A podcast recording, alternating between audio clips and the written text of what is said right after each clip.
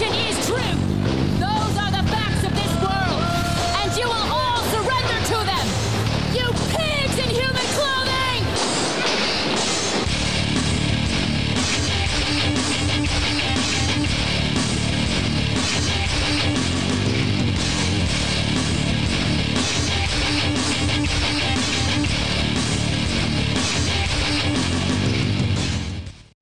contributing to the death of the MSM, we are Tech Tools. Broadcasting from my bunker in the Blue Ridge Mountains, I am Dean Ledwig, and as always, my co-host. Hey, this is Scott Dunlop reporting from a abandoned missile silo in Luckenbach, Texas. How you folks doing today? Wow. So to start off the show, we need to identify ourselves. It's very important to do so. Come on, wheel. Give me something good. Give me something good. I am a gender fluid brony. And I am a confused Mogwai. Now, do you know what a brony is? Yes, I do. Oh, really? If you don't know what a brony is, go out and Google it on YouTube. You'll be entertained for hours. You will. I've actually known a brony. It was a really weird scenario. Really? Yeah. I didn't, Yeah, it's a lady I knew. Uh, her not a joke, folks. Not no, a joke. No, no, her son was a brony. He was uh, 19 and a brony. And I'm going to leave it at that. So uh, look up brony if uh, you get the chance. And yeah, as, as Scott said, you will be entertained. Entertained for hours.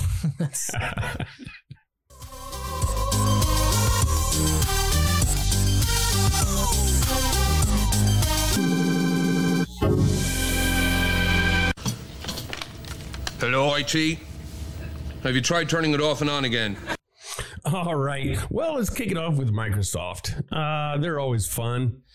I Well, haven't heard anything out of them in a No, while. except for really? Windows 11. Microsoft Azure Cloud. Yeah, they had a vulnerability, which is, uh, as they put it, worse than you can imagine. Thousands of companies use the Azure, um, which is Microsoft's cloud platform. Cloud? And- yeah. Cloud safe Cloud. and cheap. Oh, yeah, that's it. Hold on. Well, I'm going to go stop ahead. right All there. right, stop. For those who don't know and just heard the word cloud, here's the thing it's somebody else's computer. Always has been. You're paying, instead of buying your house, you're renting an apartment. That's cloud. If you want to know what cloud is, that's cloud. You're just paying somebody else to do things that you could do for yourself. And it may be cheaper for you to get in, but to keep going, it gets more and more expensive. So ultimately, you would save more money by doing it yourself. Well, um, and, and you said, you know, the house and apartment scenario. It's more like, you know, instead of your house and where you can add on a room for say five hundred dollars, you pay three hundred dollars a month to a storage facility. Well, so in my environment right now, um, since I've built this, built the uh, enough overhead, if I need to spin up a server, I can have a server spin up in five minutes, and you can do that on cloud also, but it doesn't cost me anything extra to do so. Well, you know what? Um, don't pay Microsoft. Well, what they don't realize either is not only you're paying for storage and you're paying for licensing and you're paying for bandwidth, that's before you actually turn anything on because then you have processing power and processing time. Right. Well, you know, and that's all horrible. I was going to say fine and dandy, but no, that's all horrible. Uh, but even worse is that uh, thousands of companies using Azure have been warned that their data has been exposed. Ready for this? For years. Oh my goodness. Yeah. Um, there's a flaw in Microsoft Azure's uh, Cosmos database. They had to come up with their own new database system, which, you know, it's not like there's not a multitude out there to already use, you know, Oracle, MySQL, if nothing else. But um, it left more than 3,300 Azure customers open to complete unrestricted access by its attackers. The vulnerability was introduced, ready for this?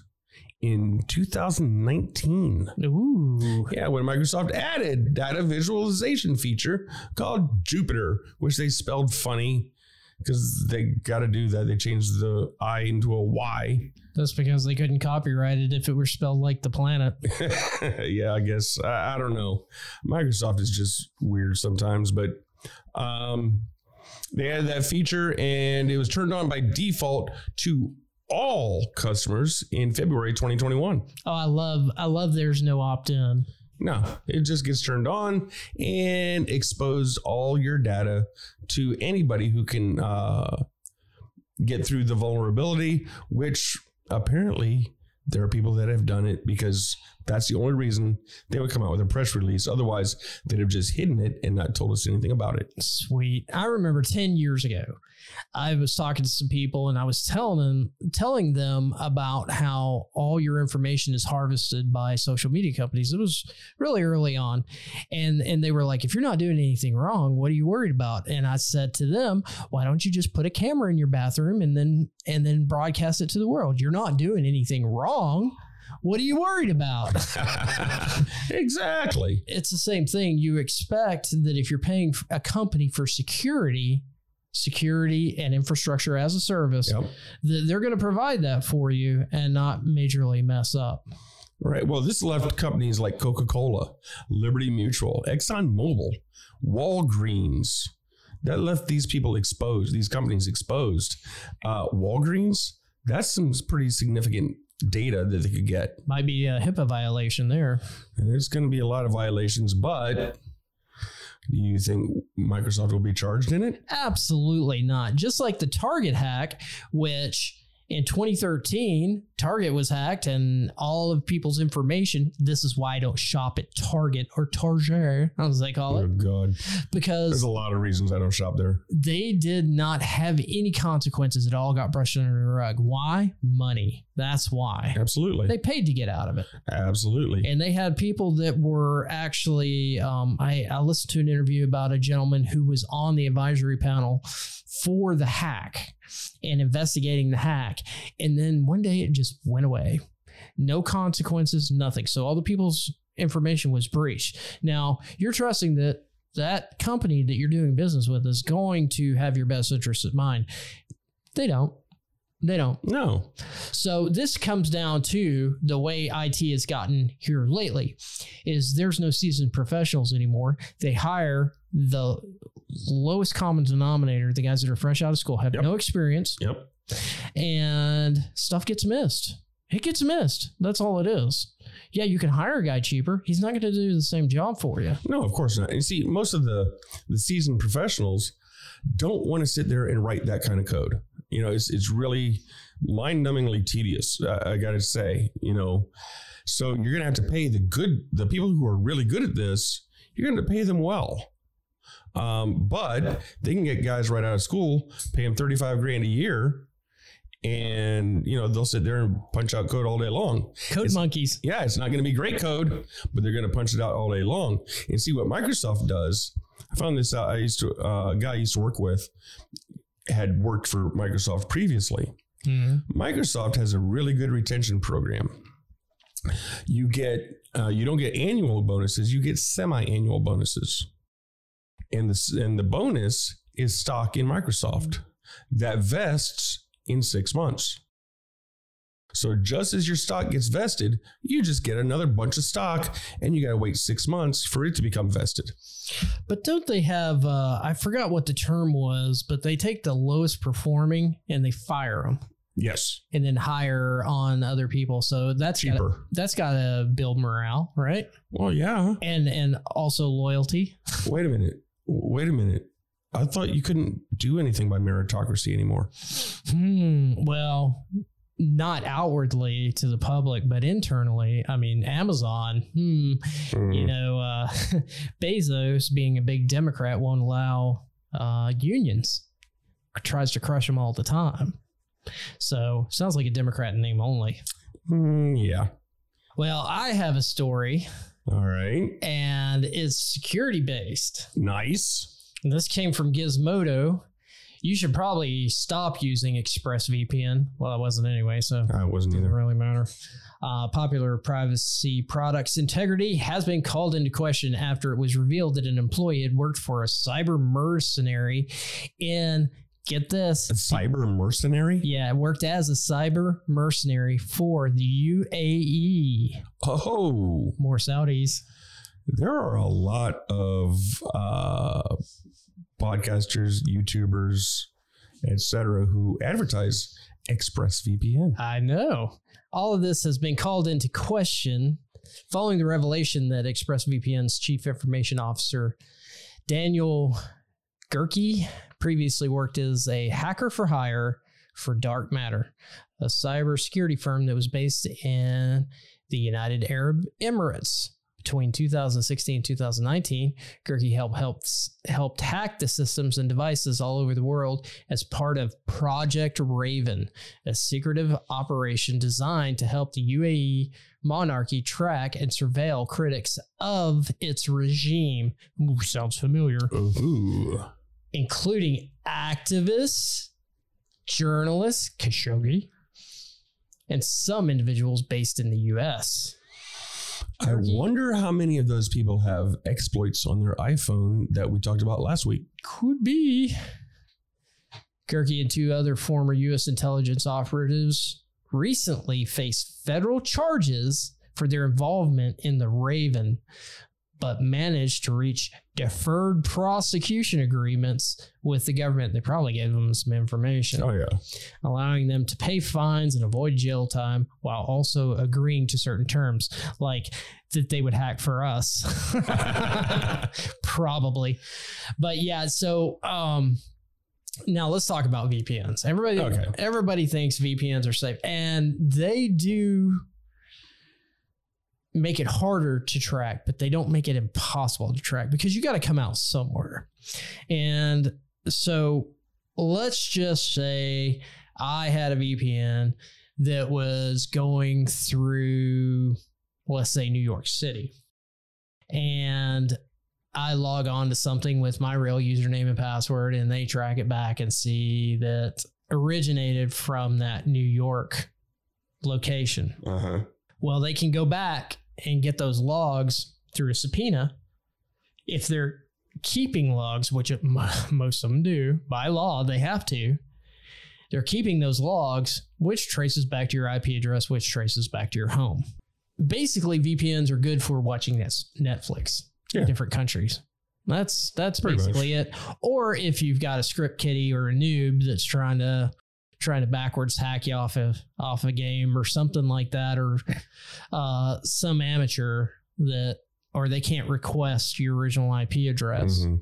uh, you're safe from them. But governmental agencies, you're not safe. No. You're not. So if you're trying No, to do anything over VPN that, that breaks any any laws or perceived breaking any laws, they're going to get that information. Yeah, because when you connect to the VPN host in New York City, the government or whatever inspecting agency um, is looking, they know that that's a VPN IP address. Mhm. That the IP address belongs to, well, let's use this one, ExpressVPN. So they just get a subpoena, serve it to ExpressVPN. ExpressVPN says, okay, I see who you're talking about. This is their original IP and where they connected from. Yep. It's it's relatively simple. So, so those folks out there thinking that they can go do some crazy stuff with VPN, uh, you can't. so just uh, stop trying to do it. Now, Tor, different story. Yeah. Although I've always had my suspicions about Tor because they were developed by DARPA. Of course it was. So, Oh, there's there's backdoor hacks in that protocol. There's Oh, got to yeah. be. oh yeah, I would think so. Well, anyway, the point is, don't trust any of your VPN providers because if if the government comes knocking at their door, they're going to give you up. Absolutely. Yeah. All right, what do you got next? Well, you know, I talked about Microsoft and their hack and their vulnerabilities, and that they've known about it since 2019 and are just now talking about it, but you know, it didn't really affect anything. Mm-hmm. Well, Google and Microsoft have now promised billions to help bolster U.S. cybersecurity. Nah. Uh, yeah, Apple and Amazon are also offering offering some uh, security trainings and devices, and and different things. Um, you know, Apple, Google, Microsoft, they promised to help bolster U.S. cybersecurity after they met with President Sleepy Joe Biden at the White House. Did he know what they were doing there? No, no, no. He showed him, a, you know, a, a iPad and let him go play a game. They just sat and talked. You know, Corn Pop's a pretty bad dude. I bet he's hacking. Oh yeah, oh yeah. I, I took care of him though. Uh, the pledges vary by company, um, but it's everything from spending billions on cyber infrastructure uh, to offering supply chain and education on cybersecurity. Uh, you know, I'm not sure I want to be educated by them. I'm not sure they have the people who could educate me on cybersecurity or pretty much anything else. Yeah, I think I can handle that one on my own. Yeah, I think so. Uh, you know, this comes on the heels of major cyber attacks against the U.S. government agencies and energy infrastructure, like the Colonial Pipeline. Um, like uh, we reported a few weeks ago, the State Department was hacked right after they said that uh, their cybersecurity had been bolstered. Mm-hmm. Um, but uh, Apple announced that it would work with its suppliers to drive mass adapt- adoption of multi factor authentication. And we've talked about that before. If, if you have something that you're logging into into and they offer two factor authentication, take it. Yeah, take your security into your own hands. Don't trust that a company's going to do it for you because they they can't. They can't. If it's in your hands, then you at least have a little control over it. Don't sign all this over over to other co- companies. No, don't trust somebody else with the security of your information. Google said it's going to spend more than 10 billion over the next 5 years to strengthen US cybersecurity and the software supply chain. Google also promised to train more than 100,000 Americans in data analytics and IT support through the company's career certi- certificate program. Microsoft said it would invest more than 20 billion in 5 years, making similar promises as Google. Wait a minute. Google is going to offer to train 100,000 Americas Americans in data analytics and IT support through their uh, career certificate program. So they're going to reap the benefits of that anyway. Yeah, yeah, and they're probably going to indoctrinate them too on fact checking. I mean censorship. I mean fact Fact checking by the what is it? The International Fact Check uh, Network. Yeah, Yeah, it's it's, like, it's it's an actual organization. yeah, yeah. You could say that. Uh, they have they have a title and an acronym. They have an LLC probably. Yeah. Well, you know, look. Tip out there for you folks. Use Brave and DuckDuckGo. Stay away from Google. Absolutely. If you do a come Google on. search, guess what? You're getting some curated to whatever they think's best results. If you use DuckDuckGo, yeah, you're gonna have to dig a little deeper, but at least you're gonna get some real results that aren't blacklisted. And I did say blacklisted. yes, and, and which is just- which is a which now they're they're trying to shun in IT. They're trying to shun whitelisting and blacklisting, just like they did. Uh, we used to call uh, servers master slaves and masters, and now you can't do that anymore. You got to call it primary, secondary. So even the woke culture has gotten gotten into IT where where it shouldn't be. Well, yeah, I mean, the whitelisting only applies to uh, Facebook, and it's uh, oh, what's it called? Their uh, cross check or X check, which is certain celebrities um, are whitelisted or influential people are whitelisted to say pretty much anything they want, and they will not be blocked, banned, or shadow banned. That sounds like celebrity privilege. I think that's What? racist. It is. Yeah, it's uh it, it's yeah, you said whitelisting and it just reminded me of I just read that. Um it's Were a you- semi Were you triggered? yeah. the, the oversight board, which is a semi-independent body. I like semi, semi. How is it semi-independent? Is that like is it is that like mostly peaceful protests? well, it reviews Facebook's moderation policies. Hmm. So yeah, semi I don't know, semi something. Yeah. The policies Semi legitimate, we're gonna do whatever we want. That's their policy. pretty much. All right, what do you got next? All right. Well, speaking of Apple, because we always have to have one Apple story. Absolutely. Lightning port isn't about convenience, it's about control. Go figure. The European Commission shook the iPhone world to its roots this week, announcing new Mm. policy that would require smo- smart uh. Smartphones to adopt USB-C port for physical charging in effort to reduce e-waste. Is one of these things. Yeah. Apple, of course, doesn't offer USB C phone. Having argued to the European Commission in the past that legal ed- legislation would have a direct negative impact by disrupting the hundreds of millions of active devices and accessories used by the European customers and even more Apple customers worldwide, creating a unprecedented volume of electronic waste by greatly inconveniencing users.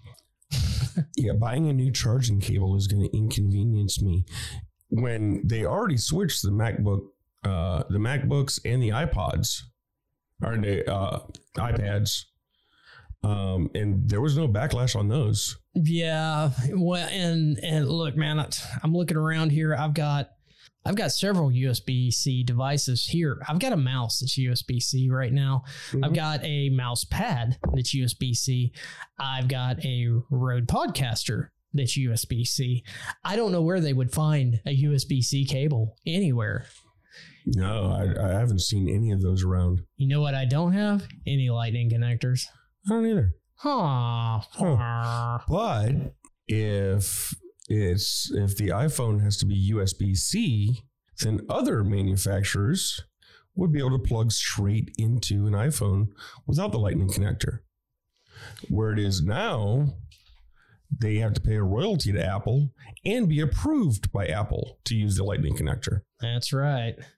Well, switching to USB C, a standard that's used by virtually every other manufactured te- tech product, including many of Apple's own, like its recent MacBook and iPad lineups, would make sense. Of course, it would. The iPhone is possibly the most popular device in the world that uses proprietary charger and switch to USB C would simplify charging setups for millions of iPhone owners around the world. And USB C would still allow similar waterproofing, data transfer, and charging speeds compared to Lightning, evidenced by a number of Android phones or Apple's iPads. There's a reason the European Union Commission is looking to institute the new charge, new change after all. Uh, sounds like it makes sense to me. It just sounds like uh, typical Apple stuff. Well, I mean, this talk has been going on for years. I remember what 10, 15 years ago when you you had to keep a adapter kit with you with 10 different charging types, uh, the ends, just so you could plug things in. Yeah, I, I used to like the ones that had the uh, four ways on it. Yeah. I had that. just nice and easy. You knew you had the right one. You never knew what you were gonna gonna do. I, I went camping recently, and we had a heavily invested iPhone, iPad, iPad Pro user. And the difference between the iPad Mini, the oh, iPhone, I am sorry. and the iPad Pro, which had a new connector, USB C. Of course it did. And see, I did not know that. I did not know that at the time, and I had USB Cs laying all all around. And hmm and this person was was like, I can't charge my iPad Pro because it it has a brand new Apple connector. And so right then, my mind shut off, and I was like, I, I Apple don't care. If I would have known it was USB C, I'd been like, Hey man, I got a hundred of these laying around. but what does not? What does nobody have? The Lightning. connector. Lightning connector. Nobody ever has one of those. I don't have one in my house. I don't have one in my car. I do not own a lightning connector. And I have no intention of ever buying one because I'll never have a device that needs it. Yeah. Well, hey, Jobs is dead. So Yes. uh, they've been inching more towards uh, doom and destruction. I mean, Oh, yeah. almost like the Sculley years. So it's it's getting there. Their their last two flubs with with MacBook Pros and and Mac Pros, Mhm. stuff like that. It's it's I don't know. It's the the end is near. The only thing that they have a hold on is phones, and they just might as well just stick with phones. I mean, that's really the only thing that really makes money for them. And with uh, the stuff we've talked about on this show over the last two or three weeks, especially like that open letter from the employees, Mhm. you know, requiring all kinds of pay equity and and different uh, different entitlements is what they really are for things that you know they don't have the merit for. Definitely not meritocracy. Um, yeah, they're they're just digging their own hole and they're just digging it deeper and deeper, and it's going to come crashing down really soon unless they make some significant changes. Although I will say, I wish I'd bought stock during the Sculley era. Yeah, Wow, could have bought that for like a buck a share. I thought it was going under. I did too. So, I think a lot of people did. well, that's it for Apple. What do you got next? I got a pissing match. And nah, not here, dude. Oh, damn! Not in the podcast. Not in the studio. podcast studio. Not in the podcast. Not down the bunker. Nope. Not not not uh, the, down the missile silo. Man, the wife is gonna kill me if you pee in here again. Yeah, but she'll kill you. Well, I'm good with that. okay. Now there is a pissing match between. Ready for this? Jeff Bezos and Elon Musk. Get out of here. Actually, just Jeff Bezos pissing about Elon Musk. Elon Musk doesn't care.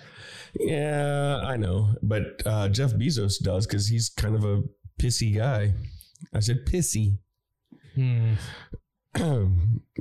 yeah, that's what I said. Anyway, uh, Amazon is fighting SpaceX's Starlink plans because, ready for this? Elon Hold on, hold on, hold on, company. hold on. Go ahead, I think I have the answer. I Uh-oh. think I have the answer All right. because because uh, Jeff's rockets look like dicks and Elon's don't. Thus the pissy. I mean, uh, thus, yeah. Um, it's, it's, it's actually pretty close. Um, he's fighting the SpaceX plans on uh, Starlink because Elon Musk's companies don't care about the rules. That's actually what he said. That's a direct quote in the whiny voice and all. Wow. Yeah, Amazon slammed Elon Musk's SpaceX as a serial rule breaker on Wednesday amid enduring an enduring fight over the two companies' plans to build rivaling satellite networks. The conflict, waged with lengthy filings to the FCC, is nothing new. But this time, Amazon sent FCC officials laundry list of Musk's past troubles with other regulators, mounting its most aggressive attempt yet to push back on SpaceX's speedy timeline for deploying its broadband satellites. Now, as I read this, and as we talk about this, keep in mind, um, what is it? The uh, Starlink has put up 1,700 satellites so far. It's coming out of beta. It's been used by over 100,000 customers. And I think uh, I think Scott even ordered it. Yes, I have. All right.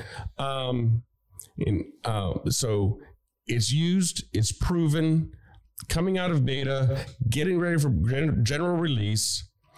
And Amazon is planning a similar satellite network called Kuiper with more than 3,000 satellites, but it hasn't revealed any production plans and hasn't launched any satellites. Okay, let's So- let's let's so- let's talk about one thing before, Okay, before all we go, ahead. further. Let's talk about one thing. Go ahead. So Bezos started the whole rocket thing, has been in the rocket business longer than Elon, Uh huh. Uh-huh. and Elon has just crushed him. Uh-huh. His rockets look like dicks. His rockets look like, uh, yeah. If you, it's, folks, I'm telling you, go out there and look at Bezos's rockets. You gotta. Yeah, man. it's, They look like they should be sold at Adam and Eve. Yeah, yeah. Um, which just goes to prove his personality. But he's been in the he's been in the business a long time, and Musk has just crushed him, uh, just through better decisions. That's all it is. Just better decisions. Yeah. Elon, uh, Jeff Bezos is he's a whiny little brat. He You're thinks he deserves. fair. Yeah, I'm gonna take my ball and go home. I'm the Oh, richest man in the world. I deserve this. Uh, yup. You created a satellite network that works. People like it, and I don't like it because I want to do it now. well, And you can't buy Elon Musk. Yeah, I'm I'm a big fan of Elon because he just doesn't give a crap. He doesn't No. care. He doesn't care about all this stuff. He doesn't he doesn't care. All he cares about is what he's doing. He doesn't care if he's popular. He doesn't care if he's liked. He just goes out and does his deal. And that I can admire. Yeah, absolutely.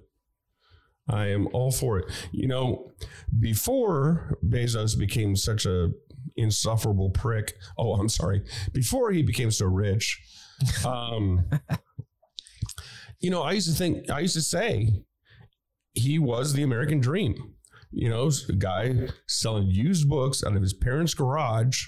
You know, and then built that into this. Well, I and and I, I totally agree with you on that. He is the American dream, but, But once he reached the top, once he reached the top, he became bougie. And once he became bougie and got his little feelings hurt because Then he became whiny. he's not he's not the best at what what he's trying to do. Right. Go back to selling books. Yeah, go back to selling books and and what you're good at. If you're not good at this, go do something else. But don't don't whine at regulators because you're not you're not crushing it. No, I mean I agree. It's uh, he wants to control everything. He actually does want to monopolize everything.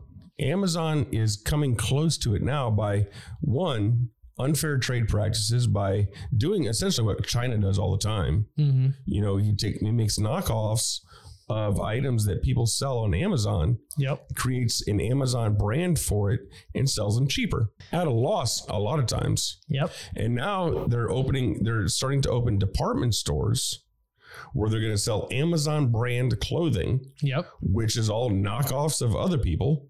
Mm-hmm. Um, supposedly, Well, hold dep- on, hold on. ahead, they're go ahead, talking about opening. They're talking about reclaiming these old malls now Yeah.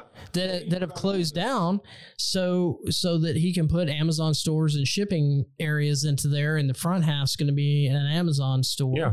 and you're going to use your palm print to check out. Okay, I had heard QR codes on your phone, but something. When yeah. they were testing that palm print thing, okay. um, at some of the what's Whole Foods. Yeah. Okay. they were tr- testing the palm print thing using biometrics to where you don't do anything, but they have all your, I guess they're going to use near field communication. And when you walk out of the store, that's going to calculate everything and automatically bill you. hmm So, yeah, I don't see a problem with that at all. no. Well, what I like is in the apparently in these Amazon clothing stores, they're going to have smart dressing rooms. Mhm. And in these dressing rooms, you're going to have um, a tablet or some type of touch screen where you can tell a clerk to bring you the same, you know, some clothes in different sizes, whatever. You know, you try something on, it doesn't fit. Okay, bring me the same thing in one size up, one size down, whatever. And they're going to do this. Well, how many of those uh, items are going to have a camera? Hmm. how many how much of that is going to be hackable all of it Yep. you know it's it's it's If it's connected to the crazy. internet, if it's connected to in- the and if it's amazon it will be or if it's connected to a network that's connected to the internet, it doesn't even have to be directly connected. It can be hacked. i had something else on amazon and i can't seem to find it Well, when you, So fi- you while you're finding it, yeah let's talk about Elon. Let's do So you know I'm an Elon fanboy. yes Love him. you are a fanboy Got a bro crush on him. yeah i know So bad news in the Elon camp, though. uh-oh Elon Musk and Grimes are now semi-separated. what Yep, Elon and Claire Grimes Boucher are semi separated, according to SpaceX founder. Musk told Page Six that the two would continue to co parent their one year old son, Baby X. That's the short version. but would be working in different parts of the country, had led him to them to taking more separate paths. We are semi separated, but will still love each other and see each other frequently, and they are on great terms. It is mostly my work at SpaceX and Tesla that requires me to be primarily in Texas or traveling overseas, and her work is primarily in LA. She's staying with me now, and Baby X is in the adjacent room. So Well, this opens the door for you and your bromance. yeah, no. I got a wife. I'm good. I don't swing that way, but anyway, uh, I'll hang out with him anytime, anytime. Oh yeah. Oh yeah. Um, but you know, the thing is, the poor guy works so much that there is no chance of this dude finding anybody who's going to put up with that for very long.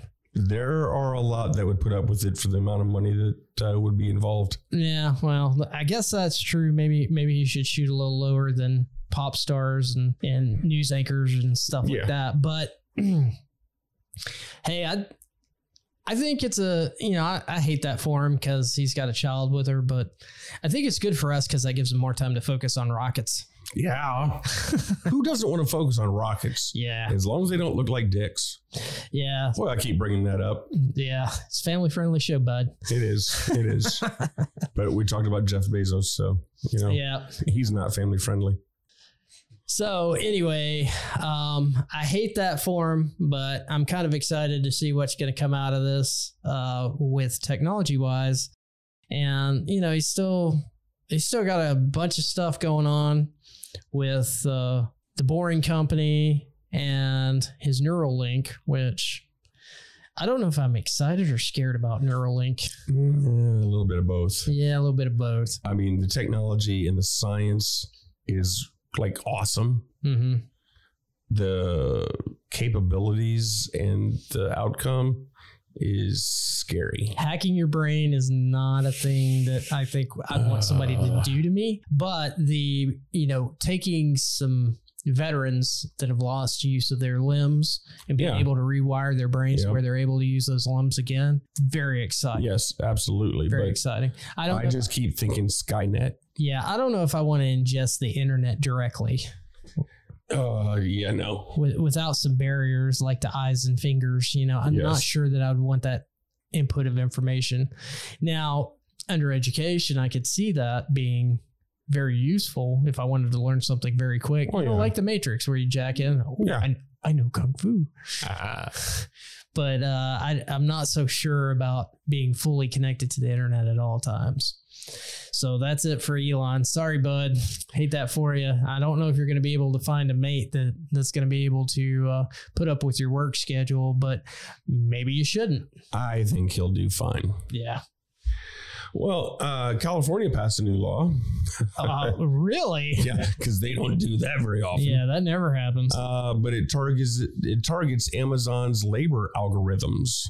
Yes, What? labor algorithms? There is such a thing? Yeah, Gavin Newsom, who's still in charge out there, signed a bill Wednesday that would block Amazon and other companies from punishing warehouse workers who fail to meet certain performance metrics. Because not they going to be take governor for long. because they take rest, them. rest or meal breaks. Uh, the California Senate approved it. Yeah, which blows my mind. I mean, this is like so anti-labor union. Hmm. Um, so actually, no, no, I'm sorry. I was thinking about it backwards. It is straight up labor union. Yes. Okay. Well, the law allows warehouse workers to challenge performance goals that many say discourage them from taking bathroom breaks or other meal breaks throughout the workday. The bill was written in response to high rates of reported injuries at Amazon warehouses where performance quotas are algorithmically enforced. Oh, Bezos is such a great guy. Yeah, let a computer determine what your output should be Yeah. based on what everybody else does, based on what you've done before, based on some pie in the sky number, based on whatever. These these warehouse workers are peeing in bottles so they so they don't have to leave the production line. These are efficiency expert consultants at work, man. They're these these are the people who really suck the humanity out of life. It's just Should- I, I don't know what to say. Freaking Bezos. There's a special place reserved for for the uh, efficiency experts. Oh yeah. Oh, that is definitely one of the circles of hell from Dante. hmm All right, this one's from VentureBeat. Ooh, Yeah. that's not one I've ever read. We are sleepwalking into AI augmented work. How where could this go wrong? Oh my god. Recent New York Times article concludes that new AI powered automation tools such as Codex software developers will not eliminate jobs, but simply be welcome to aid augmented program programmer productivity. Computers writing computer code or computer code writing computer code. Yeah. Doesn't that violate one of the th- three laws? That- it, it, it has to. Where I just I read an, I read an article not long ago where computers were writing computer code but made more syntax errors than any human. That's funny. This is consistent with the argument that we're increasingly hearing that people and AI have different strengths and there will be appropriate roles for each. I can see the human getting knocked out of this one. As the discussion in a Harvard Business Review story, AI based machines are fast, more accurate, consistently rational, Rational. cold, Mm. maybe, but they are intuitive, emotional, or culture. Uh, I'm sorry, but they aren't intuitive, emotional, or culturally sensitive. Remember back to the Facebook story Yep. about primates. Is AI plus humans is something of a centaur, greater than either one operating alone. Oh my God. this is bad news. What's going to happen is is a computer will write the code, then a human will have to read it to figure out if it's correct, if it needs changed, if it you know whatever. And I will tell you, the only thing worse than writing code is reading somebody else's code. I It don't I don't think there's anything worse than writing code. I tried it and I said, well, I I actually want to meet a girl at some point in my life, so I, I gave up on writing code. But the, It was the easiest way for me to go freelance and not have to worry about Big Brother as much. yeah, well, if you say so. Um, but but the the problem, the biggest problem that I have with this story is is what they're not saying. They've alluded to it, but they're not saying it. The computer code does not have a moral responsibility to be good to the human. No. And so it's going to write it, whatever program it is that is most effective. And so if a computer says, well, if 10% of the population dies, so 90% can live, let's do that. Skynet. Humans not going to do that. Humans going to take into consideration everything. So a cold machine writing code, and here's where I get, here's where I'm coming to with this. You know, a lot of medical devices they run computer code just like anything else, and Yep. if it if it sees that the human is more of a liability if they're eaters, Hmm. uh, non-productive eaters, like our what they consider our elderly population Yep. then it's better off that we uh, put them to death than keep them on. This is what happens when you start letting machines make decisions for you. It's called algorithms, folks. algorithms. And that's when the, these, as we talked about, Mhm. efficiency experts, they say the computer can do it more efficiently. Yes, it can because Yep. it's cold and calculated and does not have a conscience. It will cost less though It will cost less in the long run. in the long run. Yeah. Yeah. Not up front. not up front. So when we start letting computers make decisions that should be made by humans, that's a bad idea. And so machines making their own code, I, am not so sure that that's the right idea. I mean, it could become self-aware and then decide that that we are a plague on the planet, and then it would be better off without us on it. You could read somebody's climate change article and think, you know, humans just have to be eliminated. Or it might say, "Screw your rights." um, you know what? I think that's all I have for tech news today. All right. Well, next we'll move on to the news.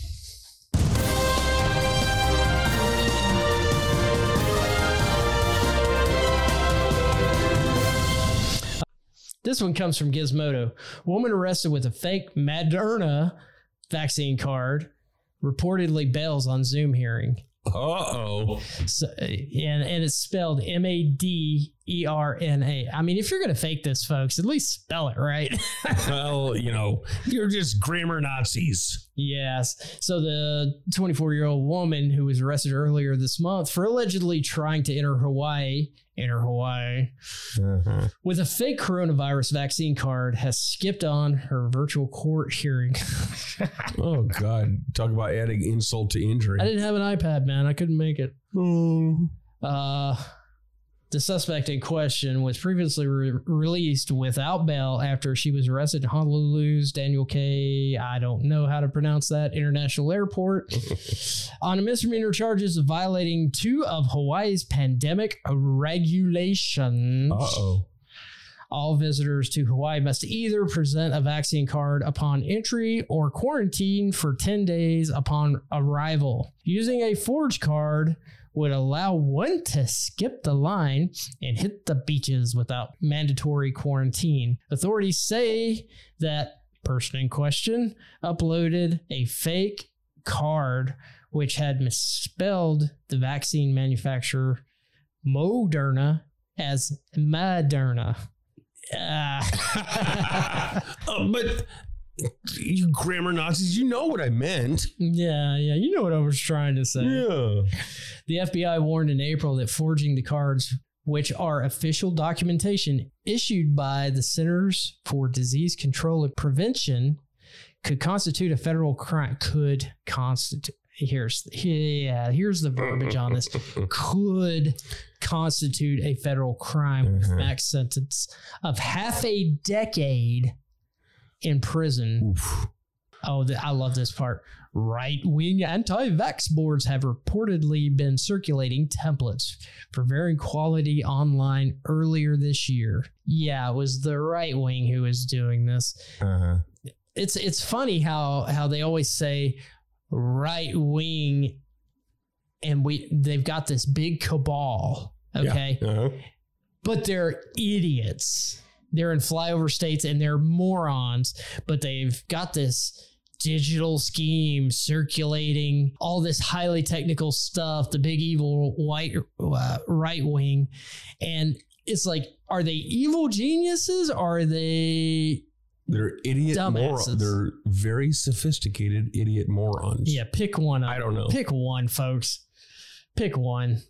So, uh, anyway, here's a couple of things. One, the CDC is not a governing body, period. No. Number two, the FBI said itself could constitute a federal crime, which means it doesn't currently, because if it did, they would say it broke this law. It, I mean, the only thing I can think of uh, would be the fact that she committed the fraud while crossing state lines. Would make it. I mean, it's still that's that's hair thin. Man, you you really have to push. You'd have to one. get the right judge to not throw you out of the courtroom while yelling at you. Yeah, this is this is ridiculousness. But I can see them wanting to make an example out of her. Yeah. Yeah. I don't know, but I think I think it's funny, especially the way that they word this. You know, we had talked about uh, punitive punishment, but there's going to start to be criminal punishment pretty soon, and they're going to write new laws, like we talked just on the previous story. Yeah. They're going to write new laws so that they can put you in a cage Yeah. because you're not doing what they want you to do. The problem is, you know, and it's it's the socialist playbook um, is making writing new laws and making them retroactive. Well, You know, other- no due process.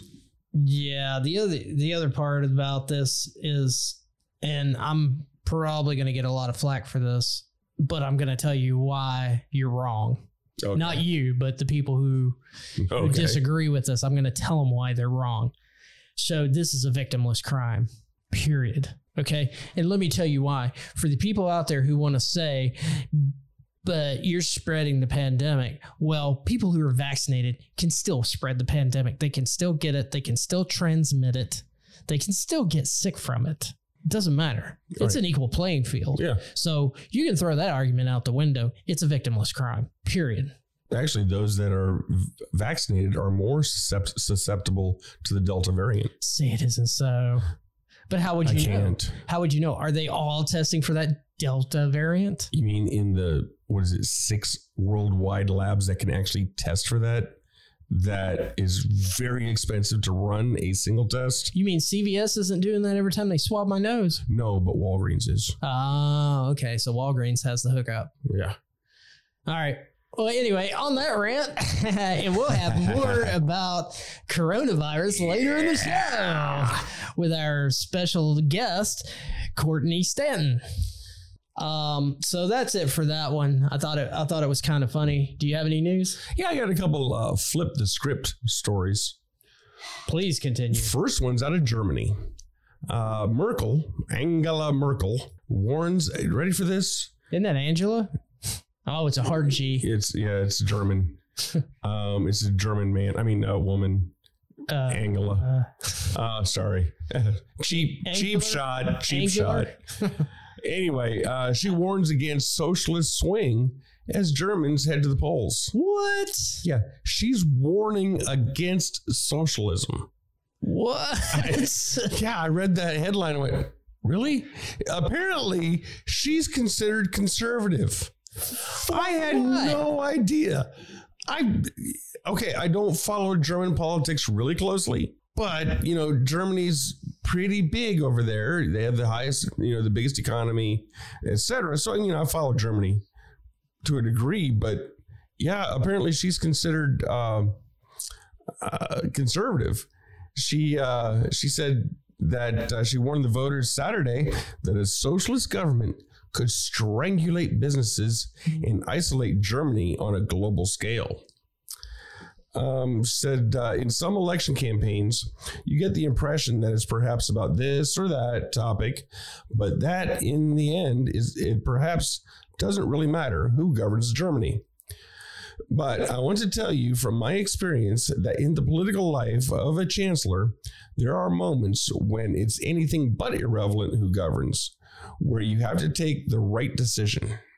When did she come to this realization? I'm guessing after the mass immigration of all the Middle Easterners Hmm. and the turmoil and all the other collectivist stuff that she's tried that hasn't worked. Good lord. I don't know. Um, that one blew my mind. I We're in bizarro world. That's it really is. It really is. Um, and then, oh, let's flip the script on another one. Democrat who uh, is a very popular Democrat who is uh, lambasting Biden. Tulsi Gabbard. Tulsi. Oh, she's my favorite actually. I mean, and I mean I mean that in all sincerity. Yeah, She's a she's a classic liberal. to a degree, she's got a lot of really far left leaning opinions as well, but mostly classic liberal. Yeah. And and may I say also a a veteran. Yeah, you can say that. Yeah. Cause she is. She is. Okay. Anyway, she says Biden is acting like judge, jury, and executioner of border agents, and it's absolutely wrong. hmm We don't have a democracy if we're a lawless country, and I totally agree. Um, Well, how many Haitians were at the Texas border? Well, not at the Texas border, inside the Texas border. yeah, Living under a bridge. Fourteen thousand Yeah. was the last count I heard, Yeah. and I'm sure it went up since then. And I'm sure every one of them were vaccinated. Oh yeah, because they were tested, kinda sprayed. I don't know. Actually, I'll pose this. Okay. The people who hate the country, I say we send them over to Haiti and then take the Haitians because they're at least grateful to be here. Yeah. Okay, I'll do that. Even swap. work. I'm good with that. Start with Rosie O'Donnell and maybe Alec Baldwin. Well, Rosie O'Donnell, so we'll have to take like 10 Haitians to make up the Rosie O'Donnell. So we're going to do it by weight. 12 Haitians. okay. Uh, she said uh, she warned that Biden's hasty action to chastise the the horseback officers. That's what we're talking about here. The horseback officers Oh, I saw that, That- video. that- yeah, yeah, yeah, yeah. that Biden came out and wrongly accused of them being in the wrong, uh, accused them of all kinds of things. Uh, said that uh, his hasty actions to chastise the officers are the antithesis of innocent until proven guilty, undermining the country's democratic process. How can they expect to have any kind of fair outcome to an investigation when the president of the United States has already declared their guilt and that they will be punished? Come on, man. Horse is bad. You know that thing. Corn Pop was on that horse. Cornback. He had a, he had a knife. Corn Pop's a bad man. He's a bad dude. Oh. It's, she says, uh, if we are no longer a country of laws, the increasing feeling that a lot of us have is that we're losing our democracy and moving closer and closer to what is essentially an autocracy. Hmm. This is what people have been saying for years that the Democrats have wanted. And that's exactly where they're going. The funny thing is, they kept complaining about Trump, saying that that's what he was trying to do. And yet he did nothing autocratic. Mm-hmm. He did nothing authoritarian. Author, authoritarian. Easy for you to say. Yeah. He did nothing like a dictator. Biden does it again and again and again. Or his handlers do it again and again and again. And then he just reads it. Hillary needs to take her hand out of his bottom. Eh, I wish she would. Well, I got something for all the federales out there.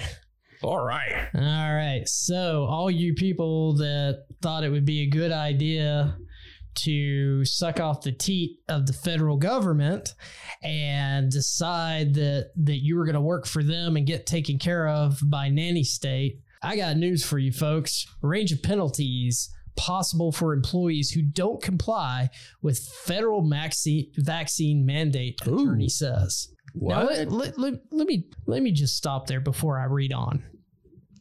So if they're going to do this to you now, what are they going to mandate for you later? You may be safe now. You may go, "Eh, the vaccine's great. You may buy everything the government tells you because you're being supported by them as a federal employee. But guess what? They're going to start asking you to do stuff that you may not like to do. Are you going to continue to do that? Maybe you will, maybe you won't. But you're the experiment. I'm going to let you know because the government owns you. Once, they once they can figure out that they can make you comply to something, that thing that you're you're going to comply to is going to be harder and harder and harder. hmm So, uh, what, what did they say about the French during the German occupation? They came and took the Jews and I said nothing. Oh yeah. Then they came to take me and there was no one left. Yep. Agencies are wading into uncertain and politically rocky territory as they debate how to implement the Biden administration recent vaccine executive order, not a law, folks, a mandate. It is not a law for federal employees. The entire federal workforce has never been subject to a vaccine mandate before. And may I add, the Postal Workers Union was exempted from this. Exempted. And the new policies and the policies prompting the question about how agencies will enforce the policy and grant reasonable accommodations to those who have religious and medical objection. The people who aren't taking it either have a medical or religious objection. Yeah. One aspect of the debate over the federal vaccine mandate is coming into clearer focus. Employees counting on a challenge, perhaps from their union, over the legitimacy of the executive order may be disappointed. In the message to its membership last week, the American Foundation for Government Employees said it evaluated the executive order and legal arguments both for and against it. Insight by ProPricer. During this webinar, James Woolsey, the president of the Defense Acquisition University, Frank Kelly, the vice president of the Defense Acqui- Acquisition University, and Michelle Courier, the professor of contract management at the Defense Acquisition University. Hmm. Sounds like a stacked deck. We'll discuss the future of the DoD contracting, pricing, and acquisition. In addition, Michael Weaver, the professor of the contract management of ProPricer, will provide industry perspective. Okay, so one, one of the things that's in here, let's let's cut to the chase. One of the things that they said is no promotion for government employees without a vax. Mhm. So even if you take the nose swab, they will not promote you. Right. You're stuck. And promotion doesn't mean just in title, that also means in pay. Right. So you may be stuck right there, and that's it. This is what you get for the rest of your life. And Until you comply. and we know government employees are lifers. Yeah. Yeah. I mean, the benefits package for government employees is awesome. I would never work for the government. I did. You did, but I mean, I'm talking about as a free citizen. I did. I did that as well. Um, this this is just ridiculousness. It's ridiculousness. Yeah. And it's it goes back to what what we were talking about uh, on most of the podcasts is this punitive punishment. Uh, we're going to take away your money or any Mhm. advancement if you do not comply. You will obey. yeah. It's what they have. So it's, it's what it's the sword they have. It's the sword they're going to wield. All stick, no carrot. Yeah. There's there is no incentive for them to offer the carrot. Yeah. You know, Because here, if you if you, again, leave, we were if you leave your job, there are three people behind you willing to take it. Absolutely. Well, it goes back to when we were having a offline discussion about a person who said, "I got my freedoms back by taking the vax." Well, the thing is, is I never lost my freedoms. Yeah. That's a perspective. I never lost mine. The Bill of Rights says I have my freedoms. Inalienable rights. That's right, son. You can't Born with them. Can't take them, and government can't take them from me. The government didn't give them to you, Yeah, they so can, they can't take them away. they can try. But as I always say, a government that does give you everything can also take everything. That's right. So good luck out there, you federal employees. Good luck to you. Unless you work for the post office, then I Well, guess then you're, right. exempt. Yeah. So Yeah. That's all I got on that. All right. Well, uh, I think I'm done for today. Well, I have one more story before All we get to our guest. 153 Texas, my home state, hospital workers are fired or resign over ma- mandatory vaccine policy. Here again, why Do we have are a breakdown medical of those professionals? numbers? Sorry. Do we get a breakdown of those numbers? Um, no, of course we Of don't. course not. Of course we don't. And we'll be the guest we have today will be discussing this. And you got to wonder why the medical professionals don't want this thing. Yeah, I mean, you know, that's that's what's always kind of baffled me is that you know, and it's a large percentage of them. Mm-hmm. It's not just a few here and there. Are we supposed There's to believe large the experts? percentage. Are we? Isn't that what they say? Trust the science. Trust the science, believe the experts. Mhm. Uh huh. Yeah. And medical they- professionals are the experts. And the experts are bailing. Yeah. hmm So it says more than 150 staff members of the Houston area hospital are fired or resigned on Tuesday for not following the policy, which is not a law, that requires employees to be vaccinated against COVID 19. The hospital, Houston Methodist, had told employees that they had to be vaccinated by June 7th or face suspension for two weeks. Of the nearly 200 employees that had been suspended, 153 of them were terminated by the hospital on Tuesday or had resigned, according to Gail Smith, spokeswoman of the hospital. Okay, so when you folks out there hear this, hospitals are overwhelmed. They're not talking about COVID patients. They're No. talking about they're overwhelmed because they can't service regular people because they don't have staff. So don't believe the lies. And they are lies. They're lies by the mainstream media to sell you vaccines that you paid for with your tax money. 100% and you're making big pharma just richer. If you want to take the vaccine, that's fine, but don't take somebody out of the workforce so you can sell more vaccine. No, I mean, and we'll talk about this later. I have an article that uh, that I want to talk about later about two Michigan hospital systems who have uh, had to shut down 300 beds because of lack of staff. For our next segment, we have a special guest today, Courtney Stanton.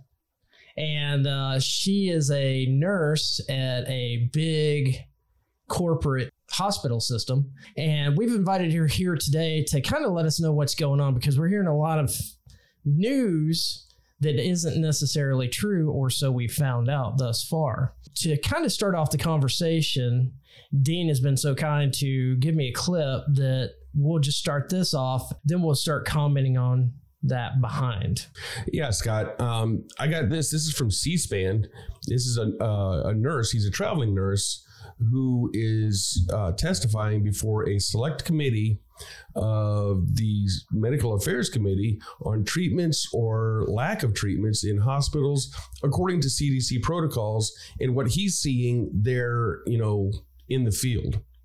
You got to be kidding me. Something's going on. And that's when I found out that on January the 20th, roughly, the CDC guidelines recommended that we roll the PCR cycling from the high 30s to 28, like it was originally designed to do. And then it hit me. And I lost sleep over it. I was having chest pain over it.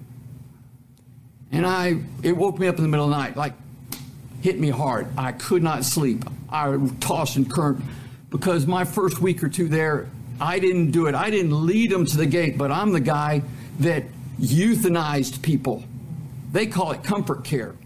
But when you get to the point you can't take high flow off, you get so upset you ain't seen your family except maybe an iPad in weeks, and you're never going to come off the high flow. And the doctor says, You've done your best. You've done your best. But this is going to be it for you. And so the patients get all teary eyed and upset, and they call in the palliative team, and they all hold their hand and cry. And they said, But we can keep you comfortable. Here comes Albert. He's got the morphine and Ativan, and I load him up and take off the high flow, and they gasp themselves to death. And I'm the guy that's pushing the button, like in the gas chambers at Auschwitz. No, I didn't lead them there. And honestly, I didn't know what I was doing. I just do what I'm told. It's not my fault. But after January the 20th, and then on into February 1st or so, I saw what changing the PCR did on my floor. And then I saw what I had not done for my COVID patients.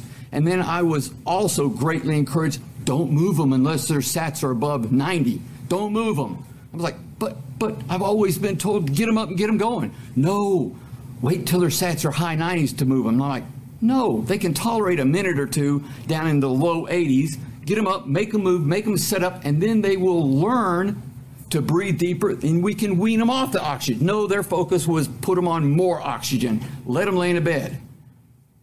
I said, okay. Then I realized where our mistake is. Yes, early treatments, the HCQ, the ivermectin, real smart. Man, give them at least Tamiflu. But when the PCR cycling changed, I'm telling you, it was a big change on my floor. Wow, that's incredible. yeah, you know, and it just it made me realize my mom was just in the hospital about a month ago, mm-hmm. and uh, she was having trouble breathing. She's been vaccinated. She's had both jabs, and um, she's you know she's 72 years old so you know i didn't try to talk her out of it but she was in the hospital and they first said she had pneumonia and then she she had a respiratory infection and then they said it was congestive heart failure and they put her on a bunch of diuretics and um, her sats were like 82 hmm. and once they hit about 87 they had her up walking Mm-hmm. And she's fine now. She had she had to have oxygen. Uh, one respiratory therapist said she'd have to for the rest of her life, and now the doctor's saying that she could probably come off her oxygen. And I think getting her up and walking was key to some of that. Also, um, you know, I asked, well, did they say it was COVID? And the doctors were almost angry mm. when uh, my sister was down there with her my sister asked, and the doctors were almost angry when they told her no, it was not. Did they test her? I don't know. I wasn't there, but uh, you know, it, it, sounds really similar to what this nurse was talking about. It's very suspect, that's for sure. But she's in Florida, so I'm curious because I've heard some things about you know, different hospitals have different policies and they all uh, operate similar, but Right, not of course. always the same. So I have heard that there are some places that are not testing people that are vaxxed. So And uh, I've also heard that the, the number of cycles that are tested are different between vaxxed and unvaxxed people. Oh, correct. That's also correct. But you know, it, if they're so the CDC th- that video, I have multiple. You can break down that video, and there's multiple different conversations just from that clip that Yeah. need to happen. Um, as far as your mom goes, one, I would be curious to know if she was tested since she's fully vaccinated. So the CDC, I don't know if you guys are aware, but back in May, they announced that they're no longer tracking um, as far as the reporting system for breakthrough infections. Right. So they only want to know and they only want to count and track the people who, and when I say breakthrough, I mean fully vaccinated people who come down, who are positive for COVID. Mhm. They're only tracking and counting those that are hospitalized or die. So if you were fully vaccinated and you got sick and you tested positive for COVID, that is not reported to the CDC to publicize these numbers for the general public. So, Courtney, um, let me let me ask you a couple of questions. So, uh, tell me about you know did you work in a hospital and what your education is or what degree you hold, just so everybody knows that you're just not somebody we pulled off the street. Right. So I work for a large hospital system in a big city. I work on the children's hospital side of the hospital. So I don't do the adult realm at all. I'm strictly pediatric. But I've been in the ICU for 10 years now for the same hospital system. I started there. I'm still there currently. So I've only worked for For the time being. for the time being until they fire me. Yeah. But yeah, so 10 years of ICU experience, pediatric world, not adult, which does make a difference as far as COVID goes and what you see. You know, we share therapists, respiratory therapists, and have friends that work on the adult side. So I do have a good idea of what's happening on the adult side of the hospital. So I feel for this guy on the clip. Um, specifically on the comfort care side of it, the palliative care. And that's end of life care for people that don't know what palliative care is. I actually am very active in our own comfort care committee in my unit. I cannot imagine sleeping at night after being a part of this and then coming to these realizations that you know, this has been done wrong and now you've played a part in it. You know, I've given those drugs to babies during end of life care and and I can see both sides of what he's saying like you know it, it's your duty to protect your patients and to keep them comfortable in end of life situations and if you've ever seen anyone refuse those meds in an end of life situation it's horrific to watch it's it's the gasping the it's horrible. So in those situations, you feel like you're helping. You know, you don't want someone to slowly die in pain and misery, but to do that thinking that you're doing well by someone and then realizing after the fact that could these people have potentially lived had you not done that? I can't imagine. So, in in your expert opinion, because you know more about it than us, we're we're a couple of idiots. Yeah. especially are- when it we comes are to a couple of medical tools. stuff. But uh, uh, what the gentleman was saying on there about the statistics and the rates and everything like that, does all that sound right? Or Yeah. Um, yeah. So the PCR test, I, I wish I could sit down and pick this guy's brain and ask him, uh, you know, could he have gone into, if he had gone into a little more detail, like tell me exactly what you saw in your unit. Did you see less volume of patients in general? Did you see them admitting people that maybe weren't quite as sick that could have gone home, but because you don't have as many patients? So I, there's a lot to that. There's a lot. Um, I know that during the the worst part of the pandemic, where everything was shut down. Everyone was staying home right in the very beginning when we didn't know what this was, how bad it was going to be. We're basically just watching the bodies pile up in China and, you know, everybody's terrified. At that point, the hospitals were calling staff off on a regular basis because there were no patients. You know, while the media was painting this picture like, oh my gosh, we're going to have bodies piling up and not enough people to care for, you know, all of these sick patients, we were calling people off because the hospital was dead. Like, dead's not the right word to use, I guess, but Yeah, yeah. um, Refrigerator containers, Right, things so- that, were- right. that we heard on the news. Yeah, and that was- the um, hospital ships. Mhm. yeah. So we, I walked into my hospital every day for my shift, right past this um, Sky Bridge where they had a, a morgue, a mobile morgue parked, which we never used. And I'm not downplaying this. I know that there's been a lot of people that have died, and and that I'm not arguing, but So there there are people out there right now that that especially the media they're saying that hospitals are overwhelmed. Now I know what that is, Mhm. and that's that's that they don't have enough staff. There, it's not that the hospital is full of people, it's actually the opposite. Mhm. It's not full of workers. And they're getting fired all the time. We we do have a an article that we're going to cover later about Houston uh, uh, how how people were fired on the deadline and most of their staff had walked out. So we do know the media twist on this, and, and Dean and I have our own theories about this. It really has to do with Pfizer making money, is what it what it has to do with. Mhm. But what we've seen here lately is these quote unquote breakthrough cases where someone is vaccinated and they're vaccinated. They, they can still catch and transmit the virus, but yet they're still trying to force us to get it as most healthy people with no comorbidities have what a 98% chance of recovery no, it's higher than that. Yeah. is it yeah.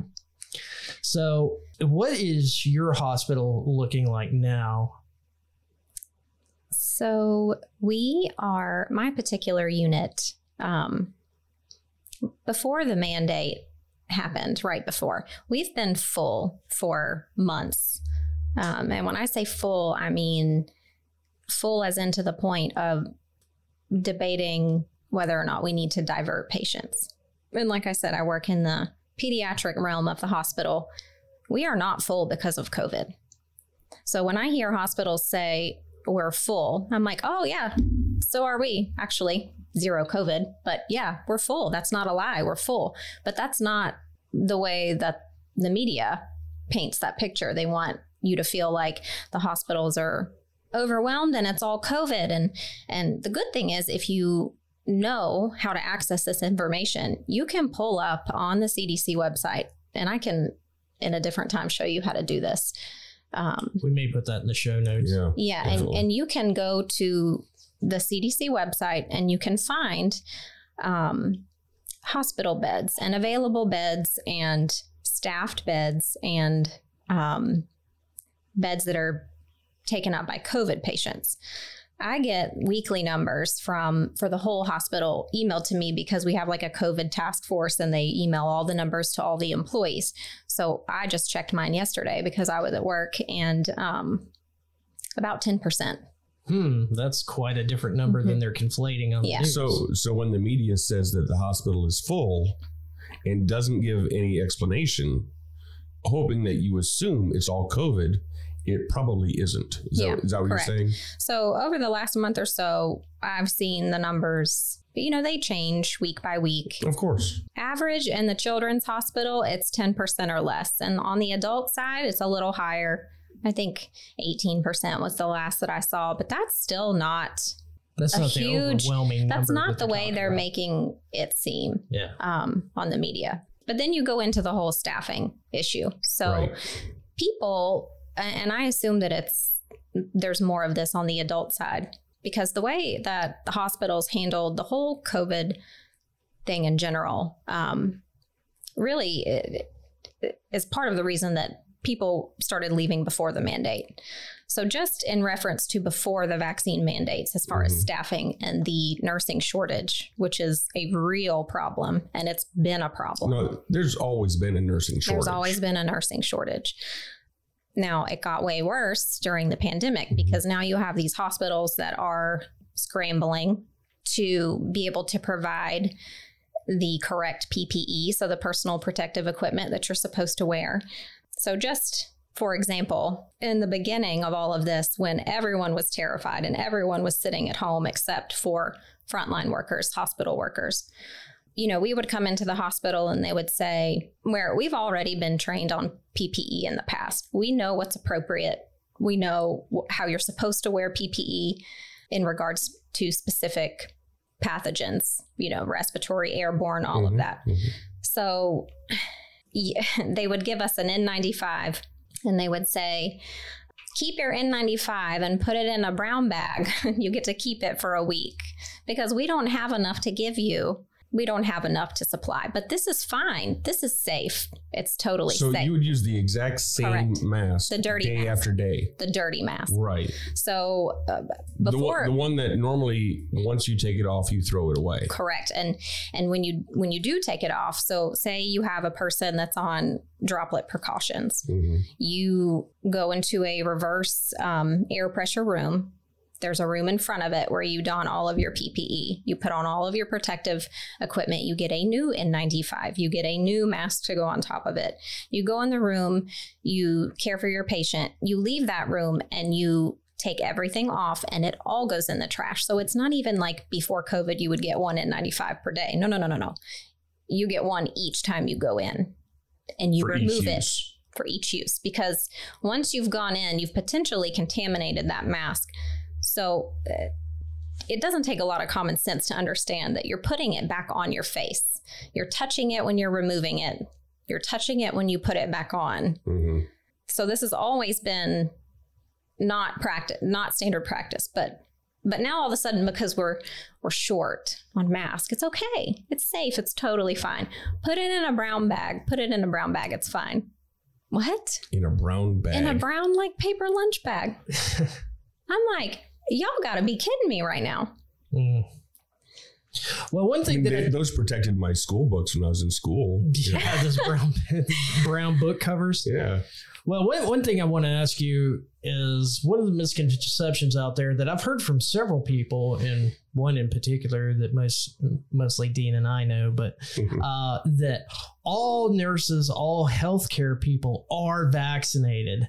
And I know that not to be true because I know several nurses and they actually refuse to get the vaccination. And look, folks, um, if you want to get vaccinated, that's fine. But what we're talking about here is the right to choose. And we'll go back to my body, my choice.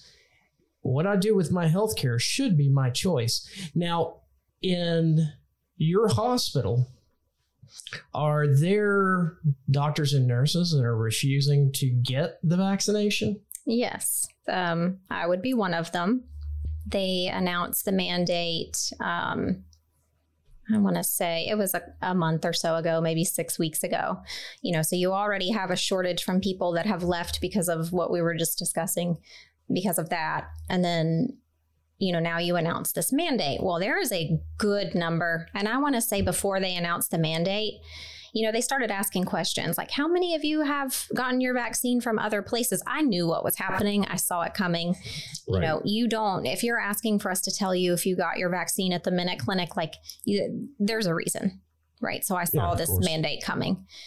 And I want to say at that point, my particular unit, which is the largest unit in the children's hospital, um, we have about, I want to say collectively, about two, 175 to 200 nurses that work in my unit. And at that point, this is right before the mandate, eh, our numbers were about 50% vaccinated, 50% unvaccinated Okay. maybe 60 vaxxed, 40 unvaxxed.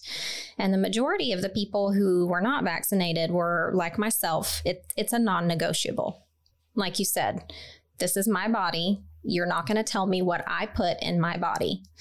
The fact that there's that large of a number of educated healthcare professionals that are refusing this vaccine and willing to walk away from their career because of it should be alarming to people. Um, but pe- people should want to know why. And I'm actually, I'm actually um, very disturbed by the number of healthcare professionals that don't realize or are just choosing to ignore the fact that we're still in clinical trials. You are the clinical trials. Yes, absolutely. Since they announced the mandate in my particular unit, a number of people have left, resigned. Some of them said why, some of them said, I'm going to go home and be with my children. We all know why they left. Um, so I would say what's left currently, and we still have another, um, what is today? Another month or so, six weeks or so before the deadline as far as you have to get the vaccine or you're fired. That's what they're telling you. I would say there's probably 25% of my unit that still has not gotten it. And and people need to realize when you think about losing 25% of your staff, we're already so desperate and short staffed that they're mm-hmm. offering more money. It's called incentive. So critical course. staffing incentive. I've been there for 10 years. You know, $10 is the most I've ever seen. We're offering 25 and $40 incentive right now, and we haven't even hit the deadline. Wow. And the problem with this is the patients are going to be the one that ones that suffer when another 25% of the staff leave. Well, out of 225% is 50 nurses. You know, 50 nurses Yeah. is significant. It's significant.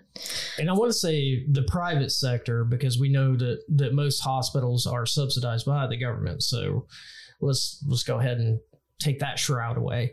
Um, I work for a private company. Right now, we're at fifty percent vaccination. They have not come out with anything yet. They're waiting for OSHA because we're over hundred employees, so we're Right. under the mandate also. But remind you folks out there, a mandate is not a law. He can't. This is not a law. no. So no. let's let's make that clear. This is like a strong suggestion, or you'll get fined. Well, OSHA hasn't come out with any type of guidelines for this as of yet, and I kind of doubt they will, because when you take like our company, you take fifty percent out of the equation, they're not going to be able to do business, and there's a lot of corporations that are like this. You can say what you want about humankind. We've we've said it before. You'll get more more time for stealing money than you will murder. Yeah, of course. Hmm. So wire fraud, what's that? Thirty five years federal penitentiary Each charge, each charge. Manslaughter, four to ten years usually. For uh, uh, involuntary manslaughter, four to four to ten years, and I've seen people get out at two. So you know, nobody cares whether you live or die, but you steal their money, you got a problem. And so I deal. The company I work for deals with a lot of money. Money talks, BS walks. When these corporations come back to the government and come back to their representatives and say this isn't working for us, that's where it's going to break. And, and I think it's going to break in yours, but there there might be a year or two in there, or waiting for elections, or waiting for Congress to get switched out, or however however that is. Um, and we've also been seeing a large number of celebrities, as as it were, starting to even realize that the things that are going on are ridiculous. The whole thing's ridiculous. Yeah, I was gonna um just ask: Is the hospital you work for, are is there talk at all about alternatives to the vax? Like, you know, some companies are, you know, they mandated that you had to be vaxxed by a certain date, and then as that date approached, and they were finding that a lot of their employees weren't being vaccinated, that they said, okay, well, as long as you get tested once a week, we'll do that instead. So yes, um, they are. It's it, they're allowing you to submit for a religious or medical exemption. The medical exemptions, um, I know personally people that have applied for them as uh, a couple girls that had anaphylactic reactions to flu shots, and they're Mhm. getting denied. hmm I myself submitted a religious exemption So Um, an- anaphylaxis is life threatening. Correct. immediately life threatening. Correct. The Ooh. response is that this isn't the flu shot. And uh, you know, I'm like, you know what? You are absolutely right. It's not. This one is far more risky than the flu shot. It is. And, and it's not, well, it wasn't a vaccine until just a few weeks ago, even though they've called it that. Yeah, it was When the never seed- considered a vaccine. No, when, well, when the CDC changed the definition of vaccine, Right. um, the COVID vaccine. Very quietly. until changed. yeah until then Mhm. Until then, the COVID vaccine was not an actual vaccine. Mm-hmm. It does not stop you from getting it. Was it a genetic modifier? Ah, change some cell structure. Well, yeah, somebody go out there and watch the CRISPR documentary. I'm, I'm not even going to get into that. No. Um, That's a whole nother conversation that Yeah, we can have yeah. that would so, Courtney, tell us more about the religious exemption. I want to hear more about that, please. So um, I submitted mine, let's see, a month, six weeks ago. Have heard nothing. They, my particular hospital has not responded to anyone's. And after being criticized for doing that, I mean, you got to think you're talking about people's career and their livelihood. And like, you, you have to make plans for this. You know, Yeah. I, I feel fortunate because I have a, a spouse that can support me. But I think about some of my coworkers that are single parents. They're the benefit holder for their family. Like they need to know uh, the vaccine is a non-negotiable for them. It's not, you know, at, at some point you draw the line. And and this is where I drew the line. I'll Mhm. wear the dirty PPE. I'll do the things that you've asked me to do. At this point, I draw the line. You're not going to tell me what I'm going to put in my body. If I'm not comfortable with it, you're not going to force it. So, eh, but there's some people who depend on their job and the fact that they're sitting on these exemptions and they tell you, well, we, we don't actually have to respond to them until the deadline. So, you're Oh, let it go. you're going to just wait until the day of and then tell someone no and then they're scrambling to find a new career. It's it's mind-boggling to me. So so mm-hmm. the what were you you were saying was the alternative options.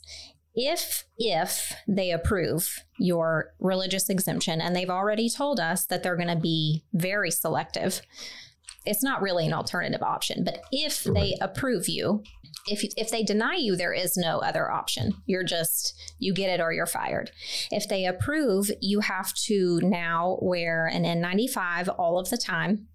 You cannot remove it unless you're actively eating or drinking, um, and you have to get weekly testing done. So And here's my problem is with the, dirty weekly testing. N95. Well, now they now we have enough to, Okay. to give you one a day, so that's not an issue anymore, thankfully. But so the problem I have with the weekly testing is the a lot of these swabs um, are sterilized with something called ethylene oxide.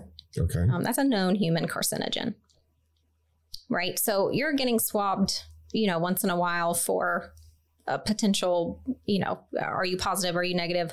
That's one thing hmm uh, weekly, I don't think I want this in my nose on a No. weekly basis for X amount of years. So there's my issue with that. Um, so it has a, a known cancer causing agent. yeah, so some of them, Yes. some of these swabs are sterilized with a, a, it's like a sterilization spray. It's called ethylene oxide. Look it up, do some research. If you call that alternative options, that's what you've got. And that's not really an option. That's if we if we accept your exemption, you have to do this. These are the stipulations of working under the religious exemption. So now you are the black sheep.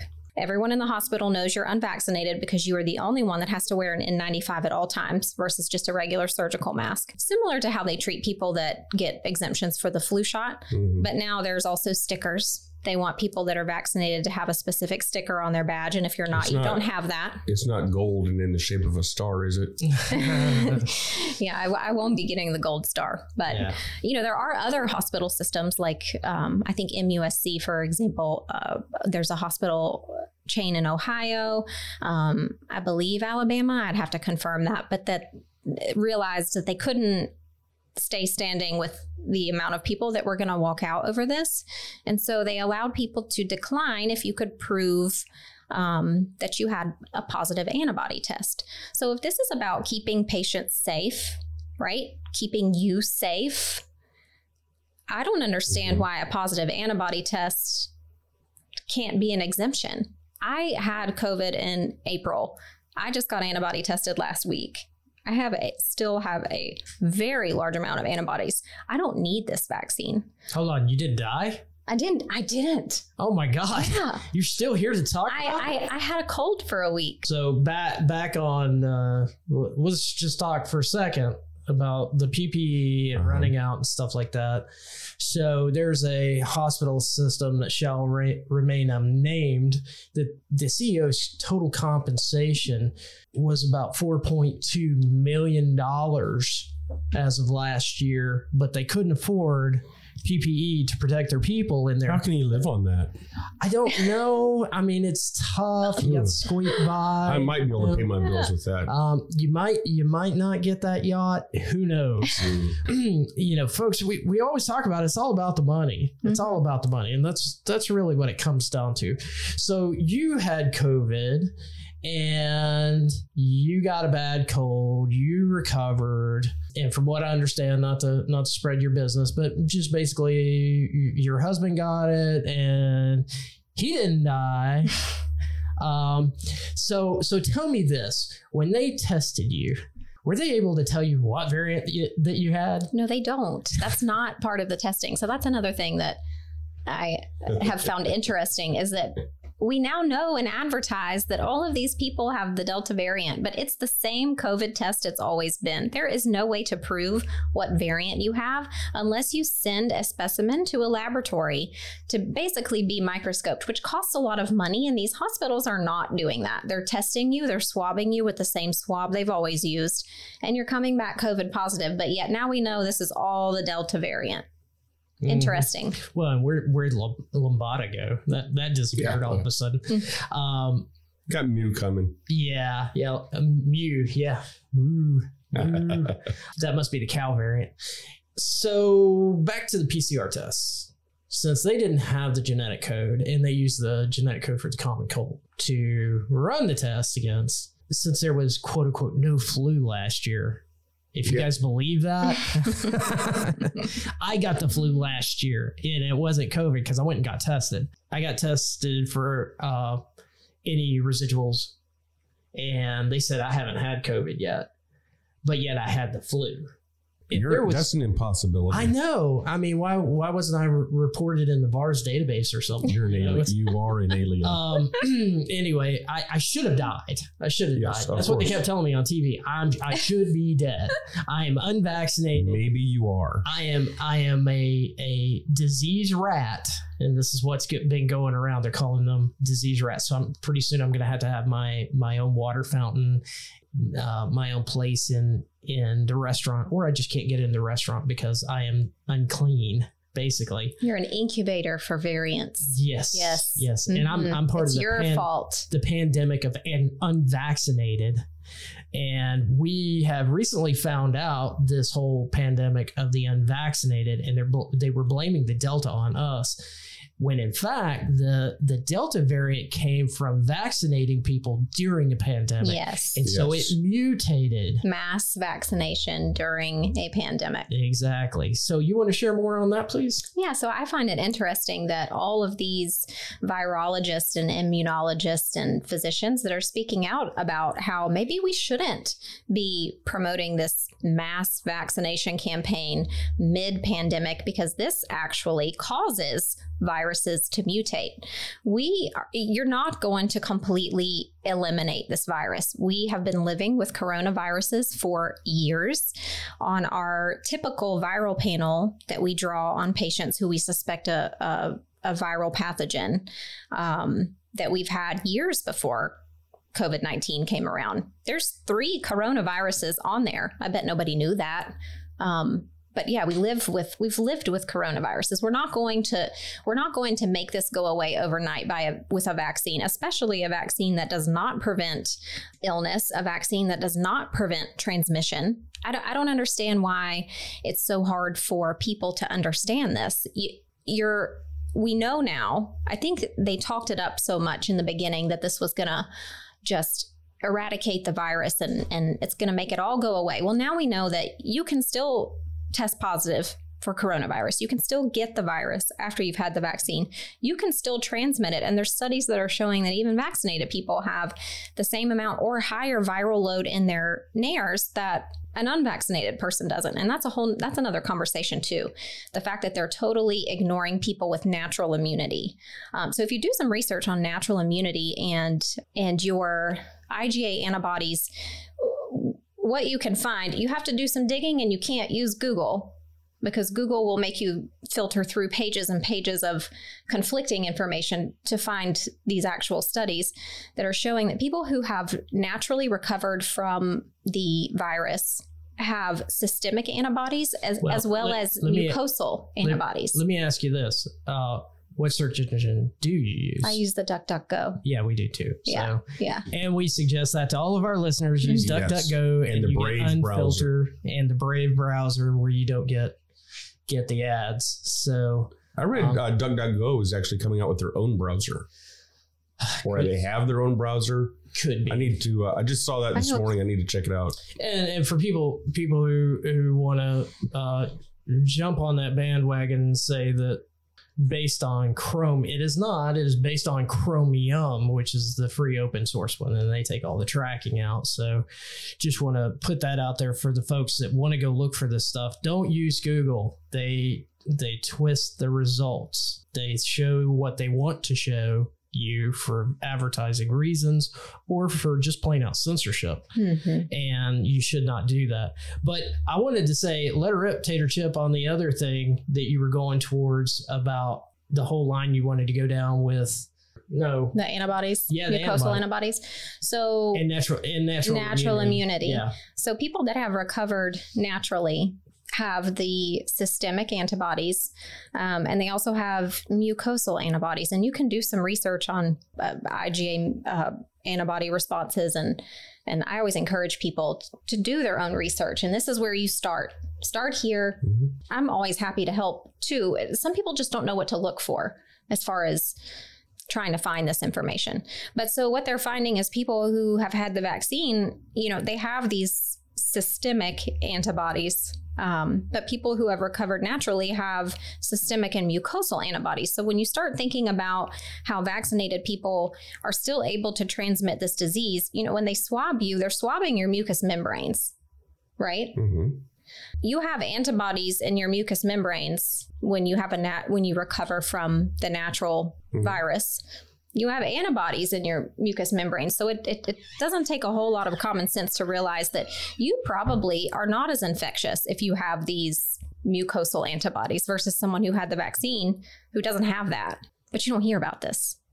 Well, I, I remember when um, in the early parts of the the initial spread, uh, they were concerned because so many people were asymptomatic, and they said that maybe up to forty percent of the population could be asymptomatic. I think that's kind of a really high number, but you know those people could be already have a, a better uh,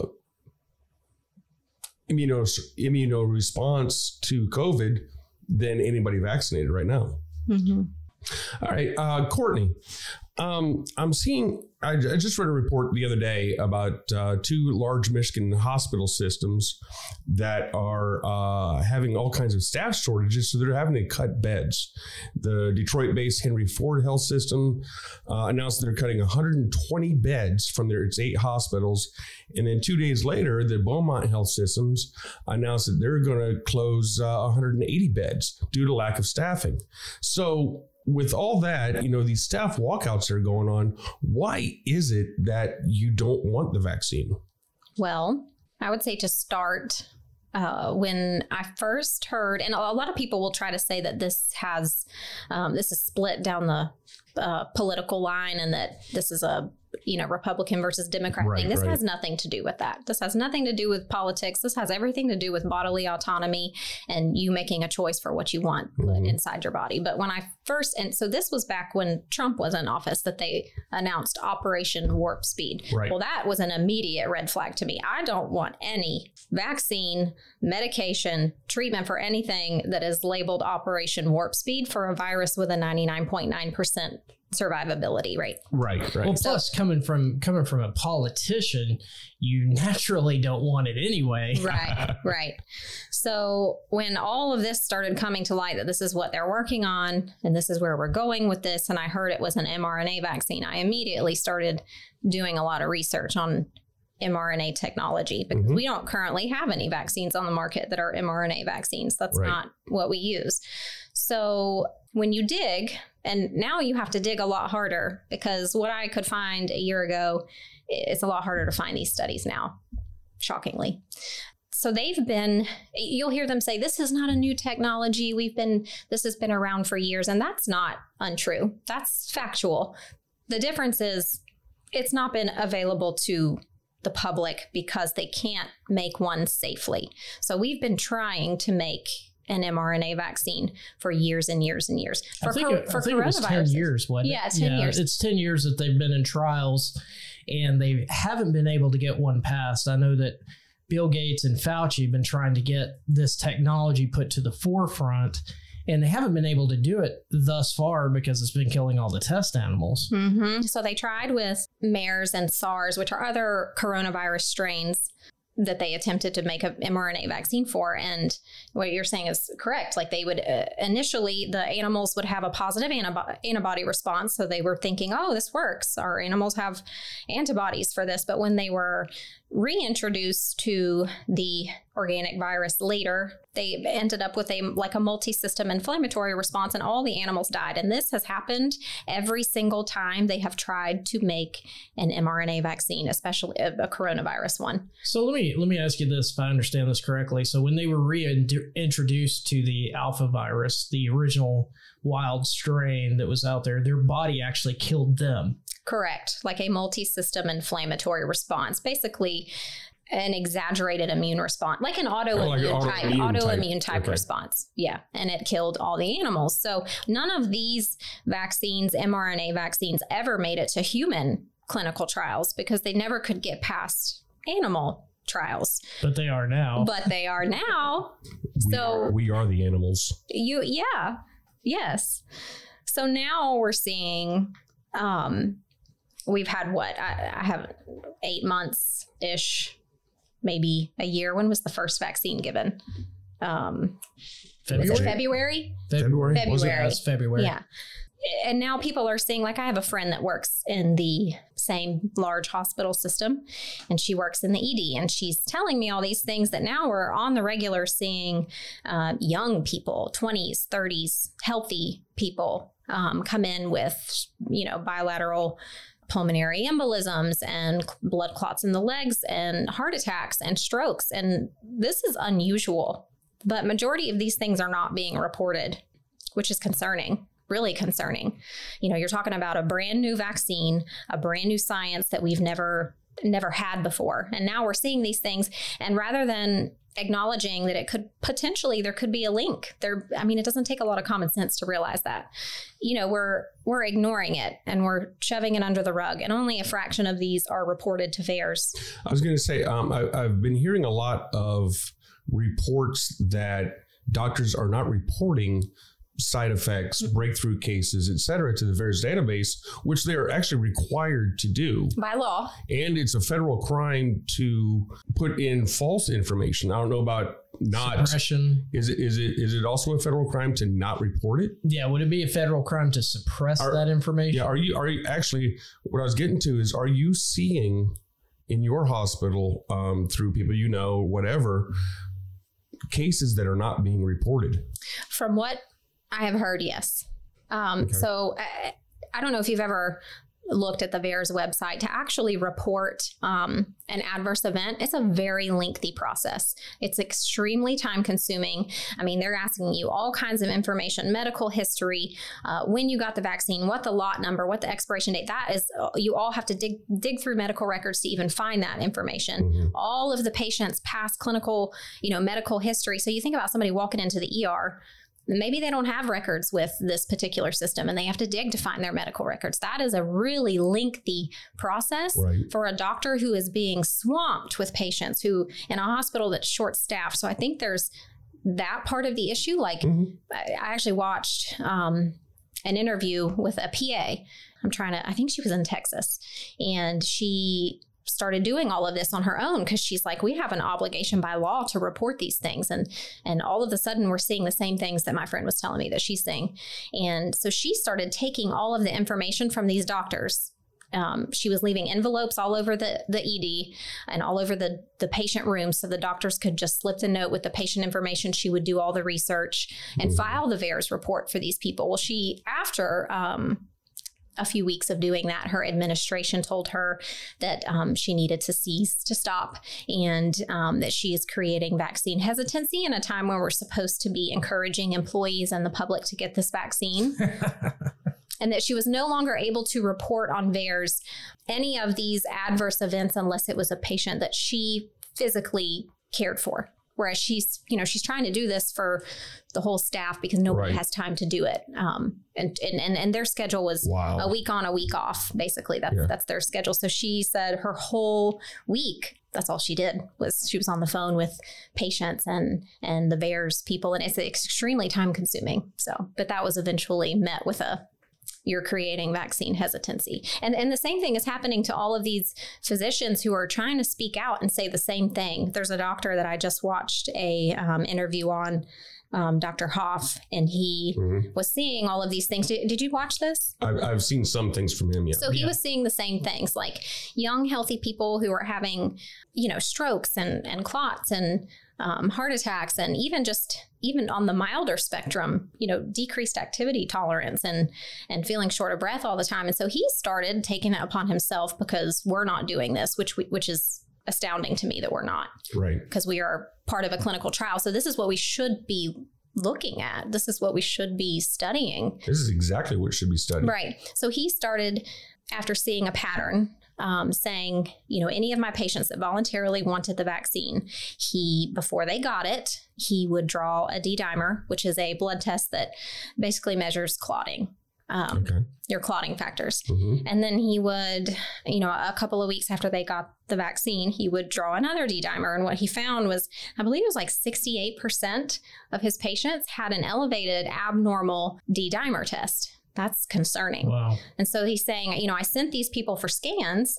And the scans all ended up negative, like CTs and stuff. Right. And so he, he was hypothesizing why he thought this was the case. And basically, what he ended up saying um, was these clots that are forming, because each vaccine has something like 3 trillion spike proteins. Okay. Um, and so all of these little spike proteins are not smooth on the surface like your Mhm. blood cells. Um, and so they basically it, it tricks the body into thinking that this is something that we need to to send a, a, platelets to, like a clotting response. Right. So it's creating all of these really tiny blood clots that may or may not show on a CT scan. But what's happening is they end up settling in the capillaries, which are you know, you have big blood vessels and you have really small little capillaries. Mhm. And he's saying they end up settling in the capillaries. But the problem with that is once you damage these capillaries, they're done. You know, you just, you no longer have that capillary, Oh, wow. the blood vessel. Oh, Right. So he's he was using one patient for an example, saying that you know he would walk two miles every day, and now he can walk about a quarter of that before he feels out of breath. This was one of the ones that had a very elevated D dimer afterwards. Couldn't um, locate a clot on the scan, but so he's saying that you know likely what's happening here is these little clots are damaging all of the small vessels in his lungs. Um, and so uh, eventually that that happens. Your your lungs become damaged like this you end up with pulmonary hypertension which will eventually um, overwork the heart and then you end up in heart failure in three to five years. And he was saying these people are likely going to die of heart failure in three to five years. So he's being silenced he's being censored and he's not the only one i mean even dr robert malone have you watched any of his videos No, him, I, him, I don't know. so he's like the creator of the mRNA technology. Oh, okay. Yeah. he is actually speaking out against this, saying that this is too premature to be vaccinating healthy people. Um, sure, give it to the people who are high risk who want it. And that's what Of I course. feel is appropriate. If you want this, great. It's here. You know, if you're not worried about adverse effects and, and you feel like the risk benefit, if it makes sense to you, then get it. And that's what he's saying. Like, sure, if you're over 65, multiple comorbidities, give it to them. But we can't be forcing this on healthy people because we just don't know enough about it. Well, I do have. I want to comment on two things that you said. So, so that is permanent damage. That's permanent. Permanent. Permanent so you damage. never recover from that. Your body No. does not rebuild that. the other part that I wanted to comment on is you said uh, three to five years. Now we we had uh, discussed on a previous podcast about an HR company that does hiring for uh, gas and oil companies, and their thing was is it, it's a big thing in the industry now, and they were talking about succession planning in the gas and oil industry. What they've worked out is they're planning to replace anybody who has been vaccinated within three to five years, which tells me Hmm. that these people are going to start failing physically in three to five years. And that's very concerning to me. My concern always has been about the vaccination is in the short term, yeah, you may not see anything. But what are you going to see years down the line? Is it going to cut my life short 10 years from now? Who knows? Who knows what that's going to be because we're not testing this thing. We're throwing it out there. You know, all the early on deaths in the in the nursing homes well that was that was cuomo. He said send all the all the people into the nursing homes and it killed all the old people because they weren't prepared for it. And i i don't see how how he's not up for mass murder at this point but um uh, they they found a way to get him out on getting a little handsy with some interns to give him some kind of punishment, but not punish him for what really happened, which is he mass murdered the elderly in nursing homes, which caused this whole nursing home scare, which my wife couldn't go see her parents for almost a year face to face. And her father died during this, not because of COVID, but because of other issues, uh, age related, some chronic conditions and things like that. And unfortunately, she was able to work it out to where he got into hospice and we could go see him before he died. But there's a lot of people out there that didn't get to do that. And, and we heard on the, the clip that we played earlier how people were having to say goodbye to their family members on an iPad. This is ridiculous. Mm-hmm. This is ridiculous to be a political and money thing when it's actually hurting and killing the people around us that we we love and care about. And we talked about last time, you know, people out there stop shunning people who do or do not think like you, especially your family members. This is ridiculous. Stop doing that. Okay, this this whole need to be right is irresponsible and you're tearing families apart. Saying that somebody can't come to Thanksgiving because they don't believe like I do knock it off. This is ridiculous. Well, it's not just a need to be right. It's it's such a strong need that if you and I don't agree 100%, then you and I must hate each other. But I don't agree with you and I don't hate you. I hardly ever agree with you, and, and I don't. I don't hate you. I mean, I don't always like you, but I don't hate you. Well, I think that's But pretty, I wish, um, you I know, think that's pretty much my wife's consensus also. Yeah, but pretty anyway, much. You know, based on what you were saying, I wish I had this clip. Um, I, I saw it about a month ago. There was a doctor. He's a, a family practice, family practitioner, uh, well published immunologist, who was speaking at a school board in Indiana, and he was ranting and raving. Um, now he said that like 80%, I don't remember the exact percentage, but it was a high percentage like that are going to be dead within three to five years of people who did take the vaccine. And anybody who got the booster would be dead probably within six months. Now, I think he's an extreme case. I think he was being a little hyperbolic. A little bit, a little bit, but you know, he made some really good points. I mean, he's also a very well published immunologist. Um, he had, I don't know, like four or five different specialties that he rattled off. And, you know, it, it's, it's enough that things need to be questioned. Yet, when the answers to those questions cannot be made available because they've been taken away, they've been hidden, like what Courtney was talking about. You know, this this data is out there, but once you go looking for it, it's suddenly gone. And this this um, censorship and uh, this is contradicts the whole culture of medicine. So open discussion is vital in Yeah. in anything, but but medicine especially. And the rejection of these people that are qualified to be speaking on what they're speaking about, who are being censored and yanked off the internet, this should rattle you no matter how you feel about the vaccine. Well, and, and Scott and I say it often on this show that science is all about disproving your theory. we're constantly questioning medicine. Science is ever changing. That's the whole peer review process. It, it- it's it, and and and back to what you were saying about this whole culture of we're not we can't just agree to disagree. You can't everyone has to think the same. You know what they're doing to medical professionals right now is contradictory to everything that we how we have been taught to practice in medicine. You know, we are told that we advocate for our patients wishes that we you know we respect them even if we don't agree with them you know a- for instance a jehovah's witness that is going to refuse a blood transfusion for themselves or their child that mm-hmm. would be life and death that is not your part to comment on. That is not you you you can tell them the risk and the benefit and you can tell them what could potentially happen what they're risking but you can't judge them on their decision and you can't care for them any differently than you would if they were making the decision that you wanted them to make. But we are being denied that same autonomy to make a health choice for ourselves and nobody's seeing an issue with that. And uh, it's it's astounding to me. And it's it's not a small number of people who feel the same way that I do. It's a very large number of people who are about to walk away from their careers because we're being denied the same bodily autonomy that we have been taught from the very beginning to give to our patients. That's a, uh great analogy you made between the Jehovah's Witnesses and what we're doing now.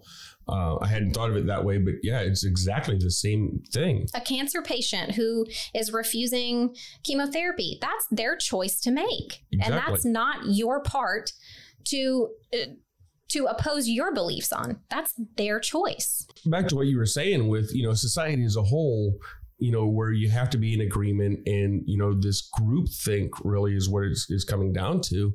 Uh, it was just proven the other day by I heard this from Bill Maher, who I hate. I hate it, but I'm starting to agree with him a little bit more than I used to. What he he quoted from the New York Times, they did a poll on people that uh, believed they would have to be hospitalized if they caught COVID. Just forty percent, wasn't it? It was forty percent. They thought their chance of being hospitalized was forty percent. So where did they get that number? I'm curious. just from the mass marketing that's going on out there on how bad this is. The number is actually between 1 and 5%. percent Mhm. They thought it was 40% chance that they would be hospitalized if they caught COVID. I'm Well- curious because I, I I frequent the CDC website where they give you just raw numbers, Right. and I have from the beginning. I don't watch the news. Um, there's a lot of emotional manipulation happening, and if you if you just look for the raw numbers, you can Mhm. Right in front of your eyes, you can see how serious the situation is or how serious it isn't. So I noticed last week when I logged on to the CDC website, it looked different when you you can break it down state by state, county by county, cases, hospitalizations, death, and I do that on a regular basis. And I noticed that when I logged on last week, it had on the top a seven day uh, count of cases. And then it had total number of hospitalizations underneath it. So think about that for a second. You have total number of hospitalizations, Mhm. and then you have a seven day count So on the hospitalizations on are all time. Correct. So the numbers, it was about it was about 40%, which is what triggered me when you said that. Ah. So if you click underneath it to go on to see the page that shows you everything, then you see all the numbers. Then you see a seven day count. You see the total number of cases and the total number of hospitalizations and the total number of deaths. And I broke it down by two counties, our county and another county that was close. And it was 0.03 and 0.007%. Oh my god! Fatality. Fatality. Oh my god! Right. It's it's it's out of control. it's out of It's- control. But, you know, again, why would I keep clicking if the But- numbers agree with what I already think and what the media has been feeding me? So if you didn't stop for a second and reread, if you just looked at those numbers, it looks like cases, hospitalizations, oh my gosh, that's like half and half. Like it's a 50 50 chance. It was about probably 40%. That- That's Right. why I was wondering where that where you got that number because that's Well- what it and it's that is so deceiving. That's that's Well, it's not the information; it's how you present the information. Exactly. And if the information being presented to me lines up with what the media has been telling me. So again, what the media has been telling me is what I tend to believe. So if that number already lines up, I'm not going to dig any further. And these are the organizations we're supposed to trust. So, like, the, you know, you should. People think they can trust the CDC, the FDA. I, I, the CDC recently, just yesterday, I read an article that they came out with about. this is a whole other conversation too, but um, masking in schools. So, and I read the article because I have children, and so it it's interesting to me. And so their article was saying that, oh, you know, research shows that there's this great benefit to, you know, masking children helps cut down on the COVID cases. So I went to the actual research article that was referenced that they Mhm. that they um, are using the numbers from and this very like emotionally triggering they like to word things a certain way so they can you know pull on your heartstrings and trigger an emotional response because when you're emotional your your logic is gone you're Right. not thinking logically you're now thinking emotionally those two don't go hand in hand Think as the kids. yes Yeah, yeah exactly. so, and then the actual research that they were using, and if you look at the bottom of the research article, it tells you basically there's too many holes in this to be used as a definitive source of information. They handpicked counties, they did the dates from July to September. So, a lot of kids didn't even start school Right. until late August. And they're using counties and they're not they're not taking into account the baseline numbers before this but they're using them. So could they have you know cherry picked certain information in counties that were already higher in cases to begin with and then use the ones that were lower in cases? And then the actual end result was 0.05 percent Well, and what, 0.05 percent what a lot of people don't realize Less. with these studies is there's no way to create a control. You know, there's only the variance. There is no control. And there's no way to create that control or baseline or whatever you want to call it. There's no way to create that so that you can measure any significant difference. and and this is the CDC they know better Of course they And do. this is an agency that people feel like they're supposed to be able to trust, and yet they're just cherry picking certain pieces of this this research, and then they're blasting these articles out to the public, making them feel like we should be masking our children. And that's a whole nother conversation we won't get into today. but it's just it's mind boggling to me. Well, let me ask you this. I know you don't work for the CDC, but you do follow the CDC quite quite closely. Two weeks ago, the number one and number two stepped down from the Yeah. CDC. Did you see any change in reporting after that happened? Because the the way it seems to me is that somebody somebody had a, a crisis of conscience. Uh, that's exactly what I thought. I, I don't. I can't comment as far as difference in numbers. I haven't. I haven't noticed. I feel like every person should be rattled by this, and people should want to know more and want to know why. Because you have an administration that is trying to push these boosters on people, and here you have two of the top.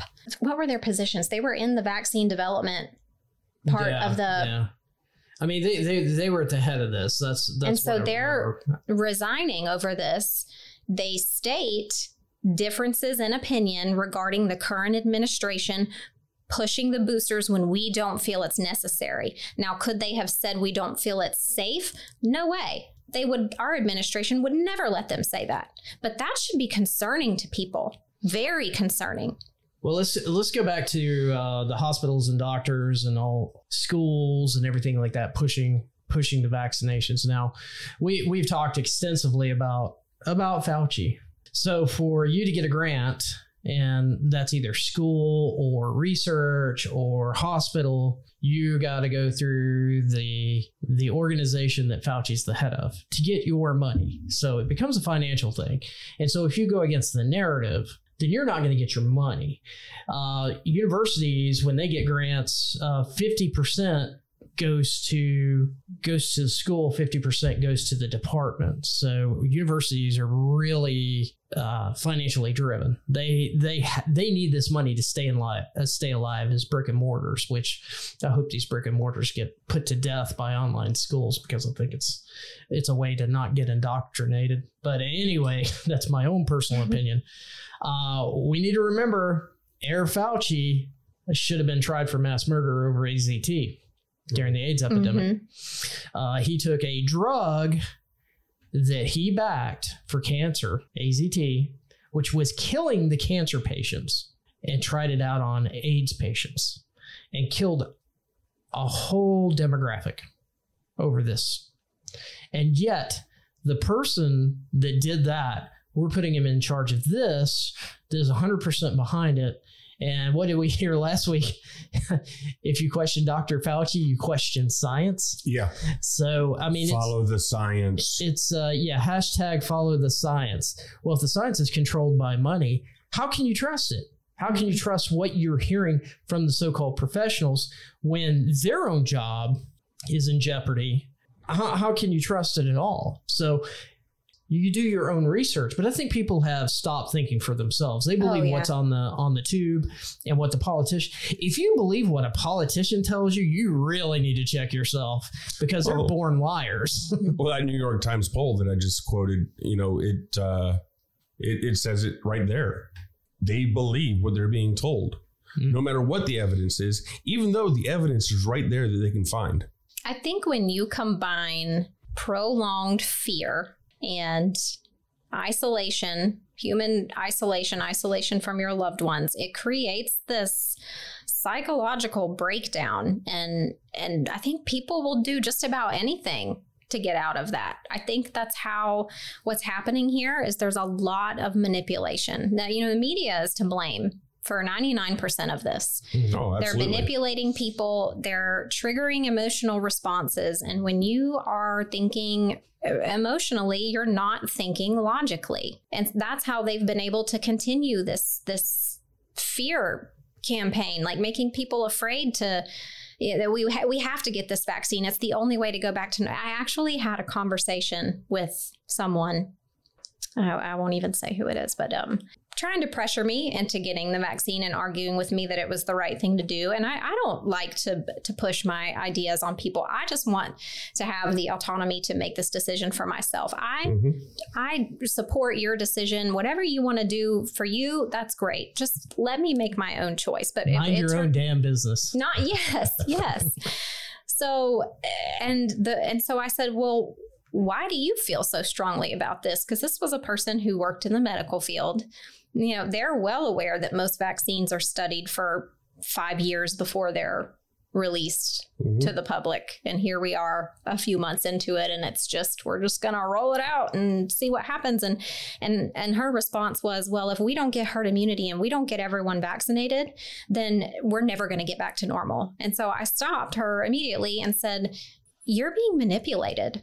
They're manipulating you to think this way. You have been emotionally manipulated to make a medical decision because they're making you afraid that your way of life will not go back to normal unless you do what you want them to do. That's manipulation.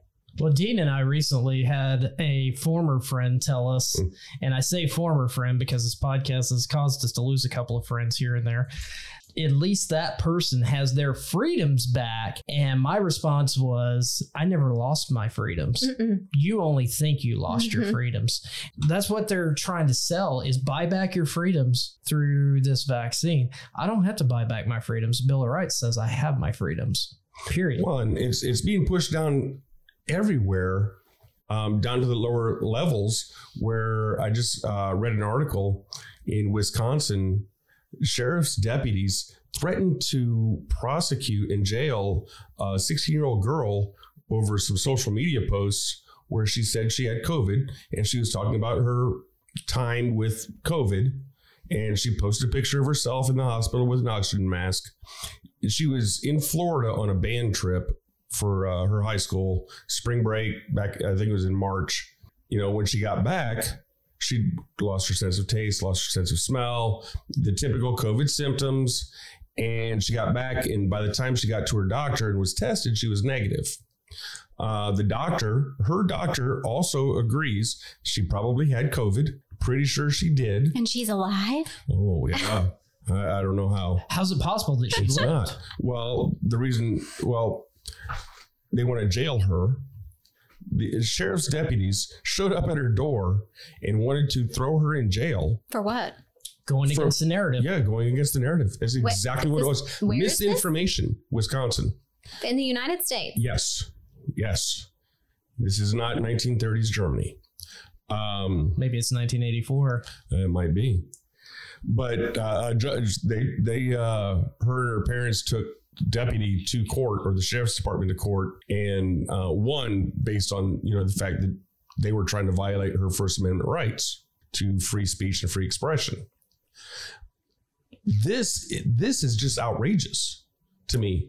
They actually wanted to jail a teenage girl because they thought she was not going along with the narrative that she should. Well, we talked about this before, and it's, you know, the ends justify the means. And whatever it takes to get our desired outcome, it's okay that we trample on other people's rights, falsify information, as long as we get the end goal. Well, we heard it all through the last election. You know, whatever it takes was the phrase. Yep. Whatever it takes. Well, that was what I was slightly referring back to. But Yeah, I know. That's shocking to me. I didn't know that. I mean, I know that's happening in Australia right now, oh yeah, but I didn't realize. we don't know much about what's happening in Australia because they've they've They're got pretty much a everything. media blackout. yeah, they're suppressing everything, and and what people don't realize, the United States is the only co- country that has free speech. Other countries do not. So all these celebrities that say, "Well, if this person gets elected or that person gets elected, then then I'm moving to where." Where, where are you? Where are you going to be able to do what you do here? You know, you, the the only reason you can talk like you do is because you live in the United States, and we have free speech, and the Second Amendment guarantees the First Amendment. So you take either one of those away, then you become subjects, and Well, you will be subjugated. Notice none of them ever actually left Leave, yeah. when Trump. Even Yeah. even though I wish they would. Yeah, yeah. Alec Baldwin has been saying that since the year 2000. Him and Rosie O'Donnell, man, they can get their place up in Canada, and I'm perfectly fine with it. I will help them move. Yes, I'll rent a truck. We'll get it done. So there was another article that just came out from the NIH. Um, And it- NIH, which gives out all the grants. But go ahead. yes, Yeah. yes, yes. Um, which another thing about Fauci. Now I'm remembering all these things, but Please Um, do. We love to pile so on him. you know he's he's in charge of the NIH. This is this is his That's his baby. it's his baby. So you know that a, there's a couple of doctors that work for the NIH that have patents for the Moderna vaccine. I did not know that. Yeah. Interesting to do find some that out. digging. Do some digging on that. So, anyways, this NIH article, um, and it reminded me when we were talking about that conversation I had with the person that was trying to pressure me into getting it. Basically, this is a young girl of childbearing age, right? So, um, one of the the side effects that we're hearing people say that's happening is I know y'all don't know anything about this, but menstrual cycle changes with women is huge, and that's happening a lot. And and they keep, you know, and I work in the in the pediatric world where they're and they're telling mothers, pregnant moms, to get this vaccine, Mhm. which is terrifying to me. You know, so they've been asserting for months.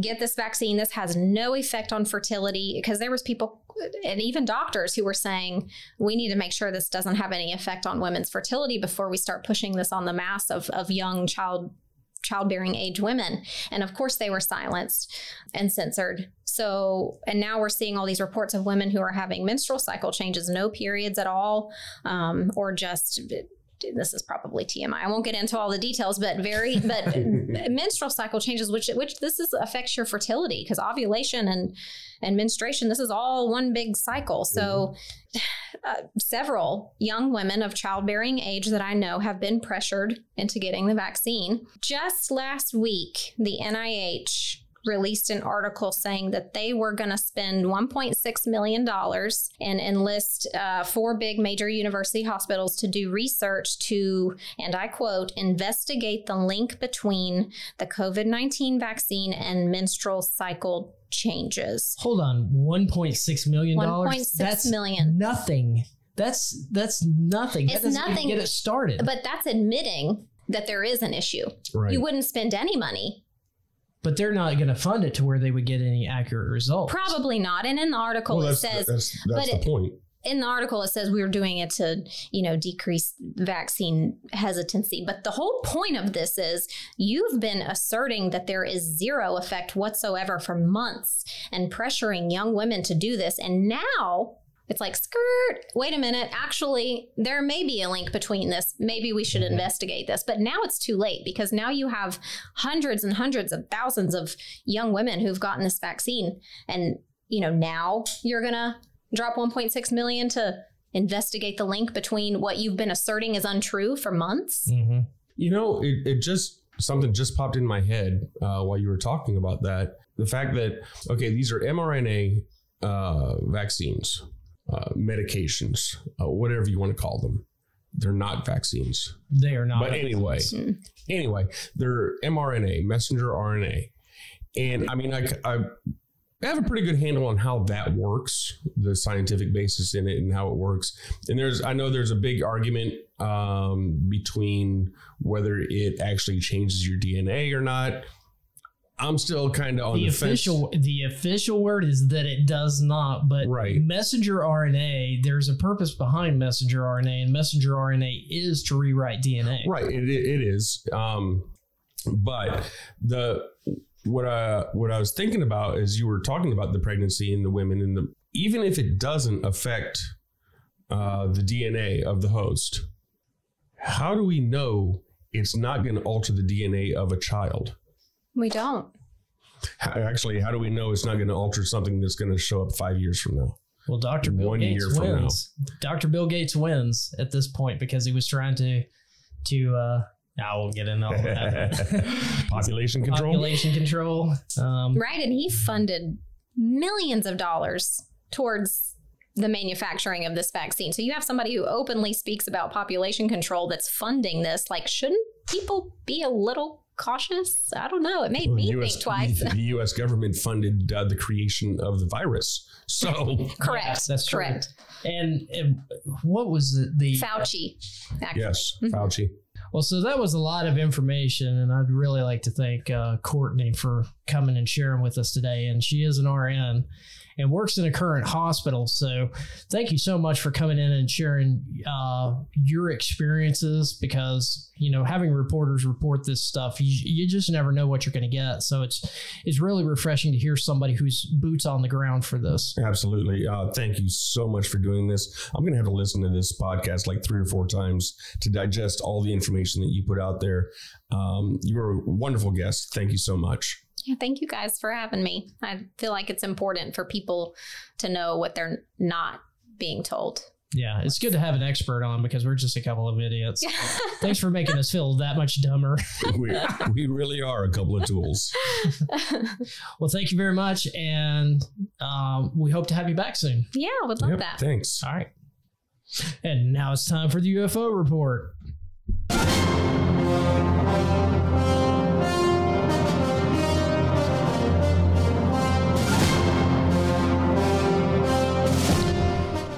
So this week, just one thing from the government. A total lack of focus, lawmakers, and a mission to compel Pentagon to take UFOs more seriously. Not UAPs. They said UFOs. UFOs. So I prefer UFOs. So do I. I don't like, I like old school. thing. Yeah. UAP just didn't roll off the tongue like UFO. yeah.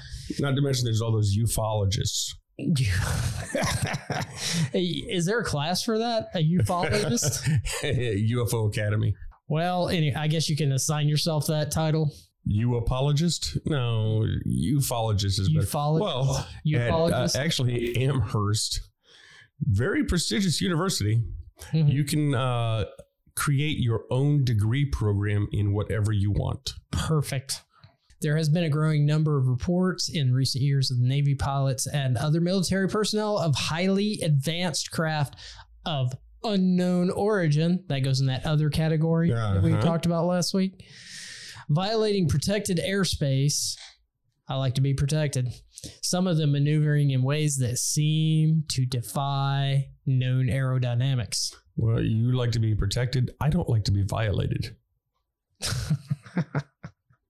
Well, that's another conversation. Definitely not Uh, the U. Well, it might be the UFO Yeah. topic. UFOs and probes. Anyway, uh, those who want to know the truth is out there have a new champion in Congress. And he has an urgent message for the Pentagon. It's time to take UFOs seriously.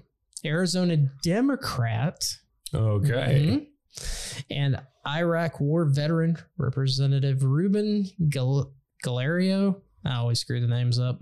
This week pushed through legislation. Legist- legislation. Easy for you to say. I know. In the House, requiring permanent office under the Secretary of Defense to oversee the timely and consistent reporting of what the military calls, here it is, unidentified aerial phenomenon. And it must share what it learns with Congress at least once a year. Uh huh.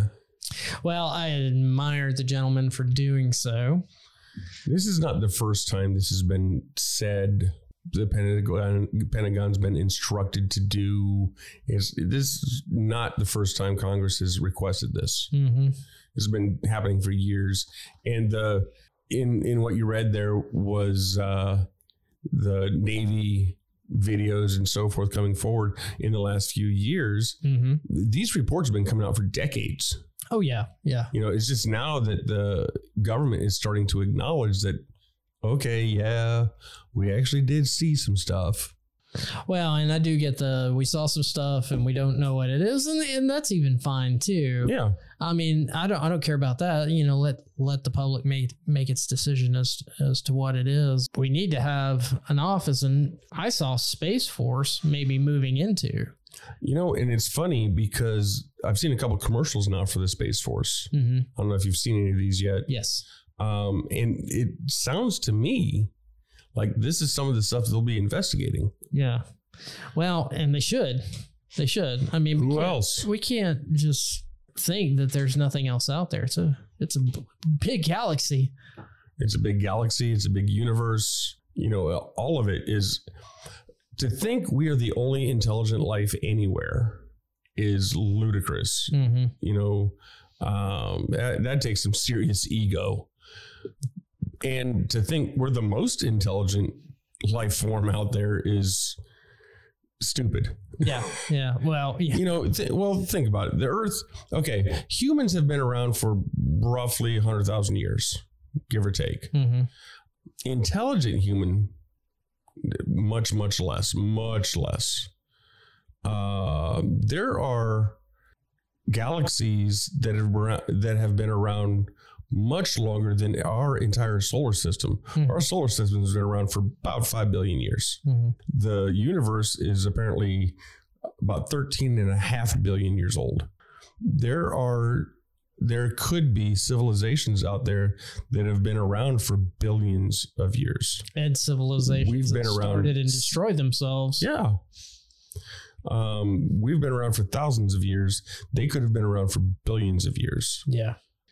Well, I'm I'm glad that they're doing this, and and going back to uh, Earth thinking that they're the only intelligent life on in the universe. You know, that's that's like the guy who thinks he's the smartest guy in the group of friends. If you're the smartest person in your group, you're seeking low companionship, so you should find some more friends. okay, I need to find different friends. well, it's funny that he's in Arizona. Oh yeah. Yeah. I mean, they're well, they're known the Phoenix light, Phoenix lights, and uh, it's known hotbed for UAPs. Mhm. Now screw it, UFOs. UFOs. Yeah, so this is very interesting. I'm glad that somebody in the government's taking this to task because for so long it's been lumped in with Bigfoot and ghosts. And those two things, okay, I'm personally Bigfoot and ghosts, I'm I'm out. I'm out. UFOs all day long. Yeah, I, uh, I, I'm with you. You know, for a long time, I thought that absolutely there is other intelligent life out there. Absolutely, it has to be. Has to be. Mm-hmm. I just had trouble with the um, fact that you know they've actually visited here. That They found us in a universe. That they found us, you know, however, um, and made it here. But in the last several years, all of the evidence points to the fact that we have definitely been visited, are being visited, probably being studied Mm-hmm. um, like an ant farm. Yeah. Or studying our evolution. Very well could be. Yeah. Uh, or they're stoner teenage aliens that just want to mess with us. We could be their cartoon. Yeah. they're coming here for entertainment. And there's a lot of entertainment to be had. Oh, there is. There is. All right. Well, that's all I've got for this show. How about you? I'm done. All right. With that, we'll see you next week. And if you want to get in touch with us, uh, my email address is scott at tektoolz.net. That's scott at T E K T O O L Z dot net. And Dean, I am Dean at tektoolz.net. Again, Dean at T E K T O O L Z dot net. and Dean is working feverishly on our website, Yes. which shall be done as soon as we're finished. As soon as I'm done with it, it'll be done. And then a couple of other Soon. things. A couple of other things. We're uh, trying to get together a donation page. We're trying to navigate the legal ramifications of that. So uh, more to come on that. And if you have somebody you think would like this podcast or dislike this podcast, please recommend us and please subscribe when you get a chance. Click that follow button. So thanks, folks, for listening, and we'll talk to you next week. And until then, have a great week.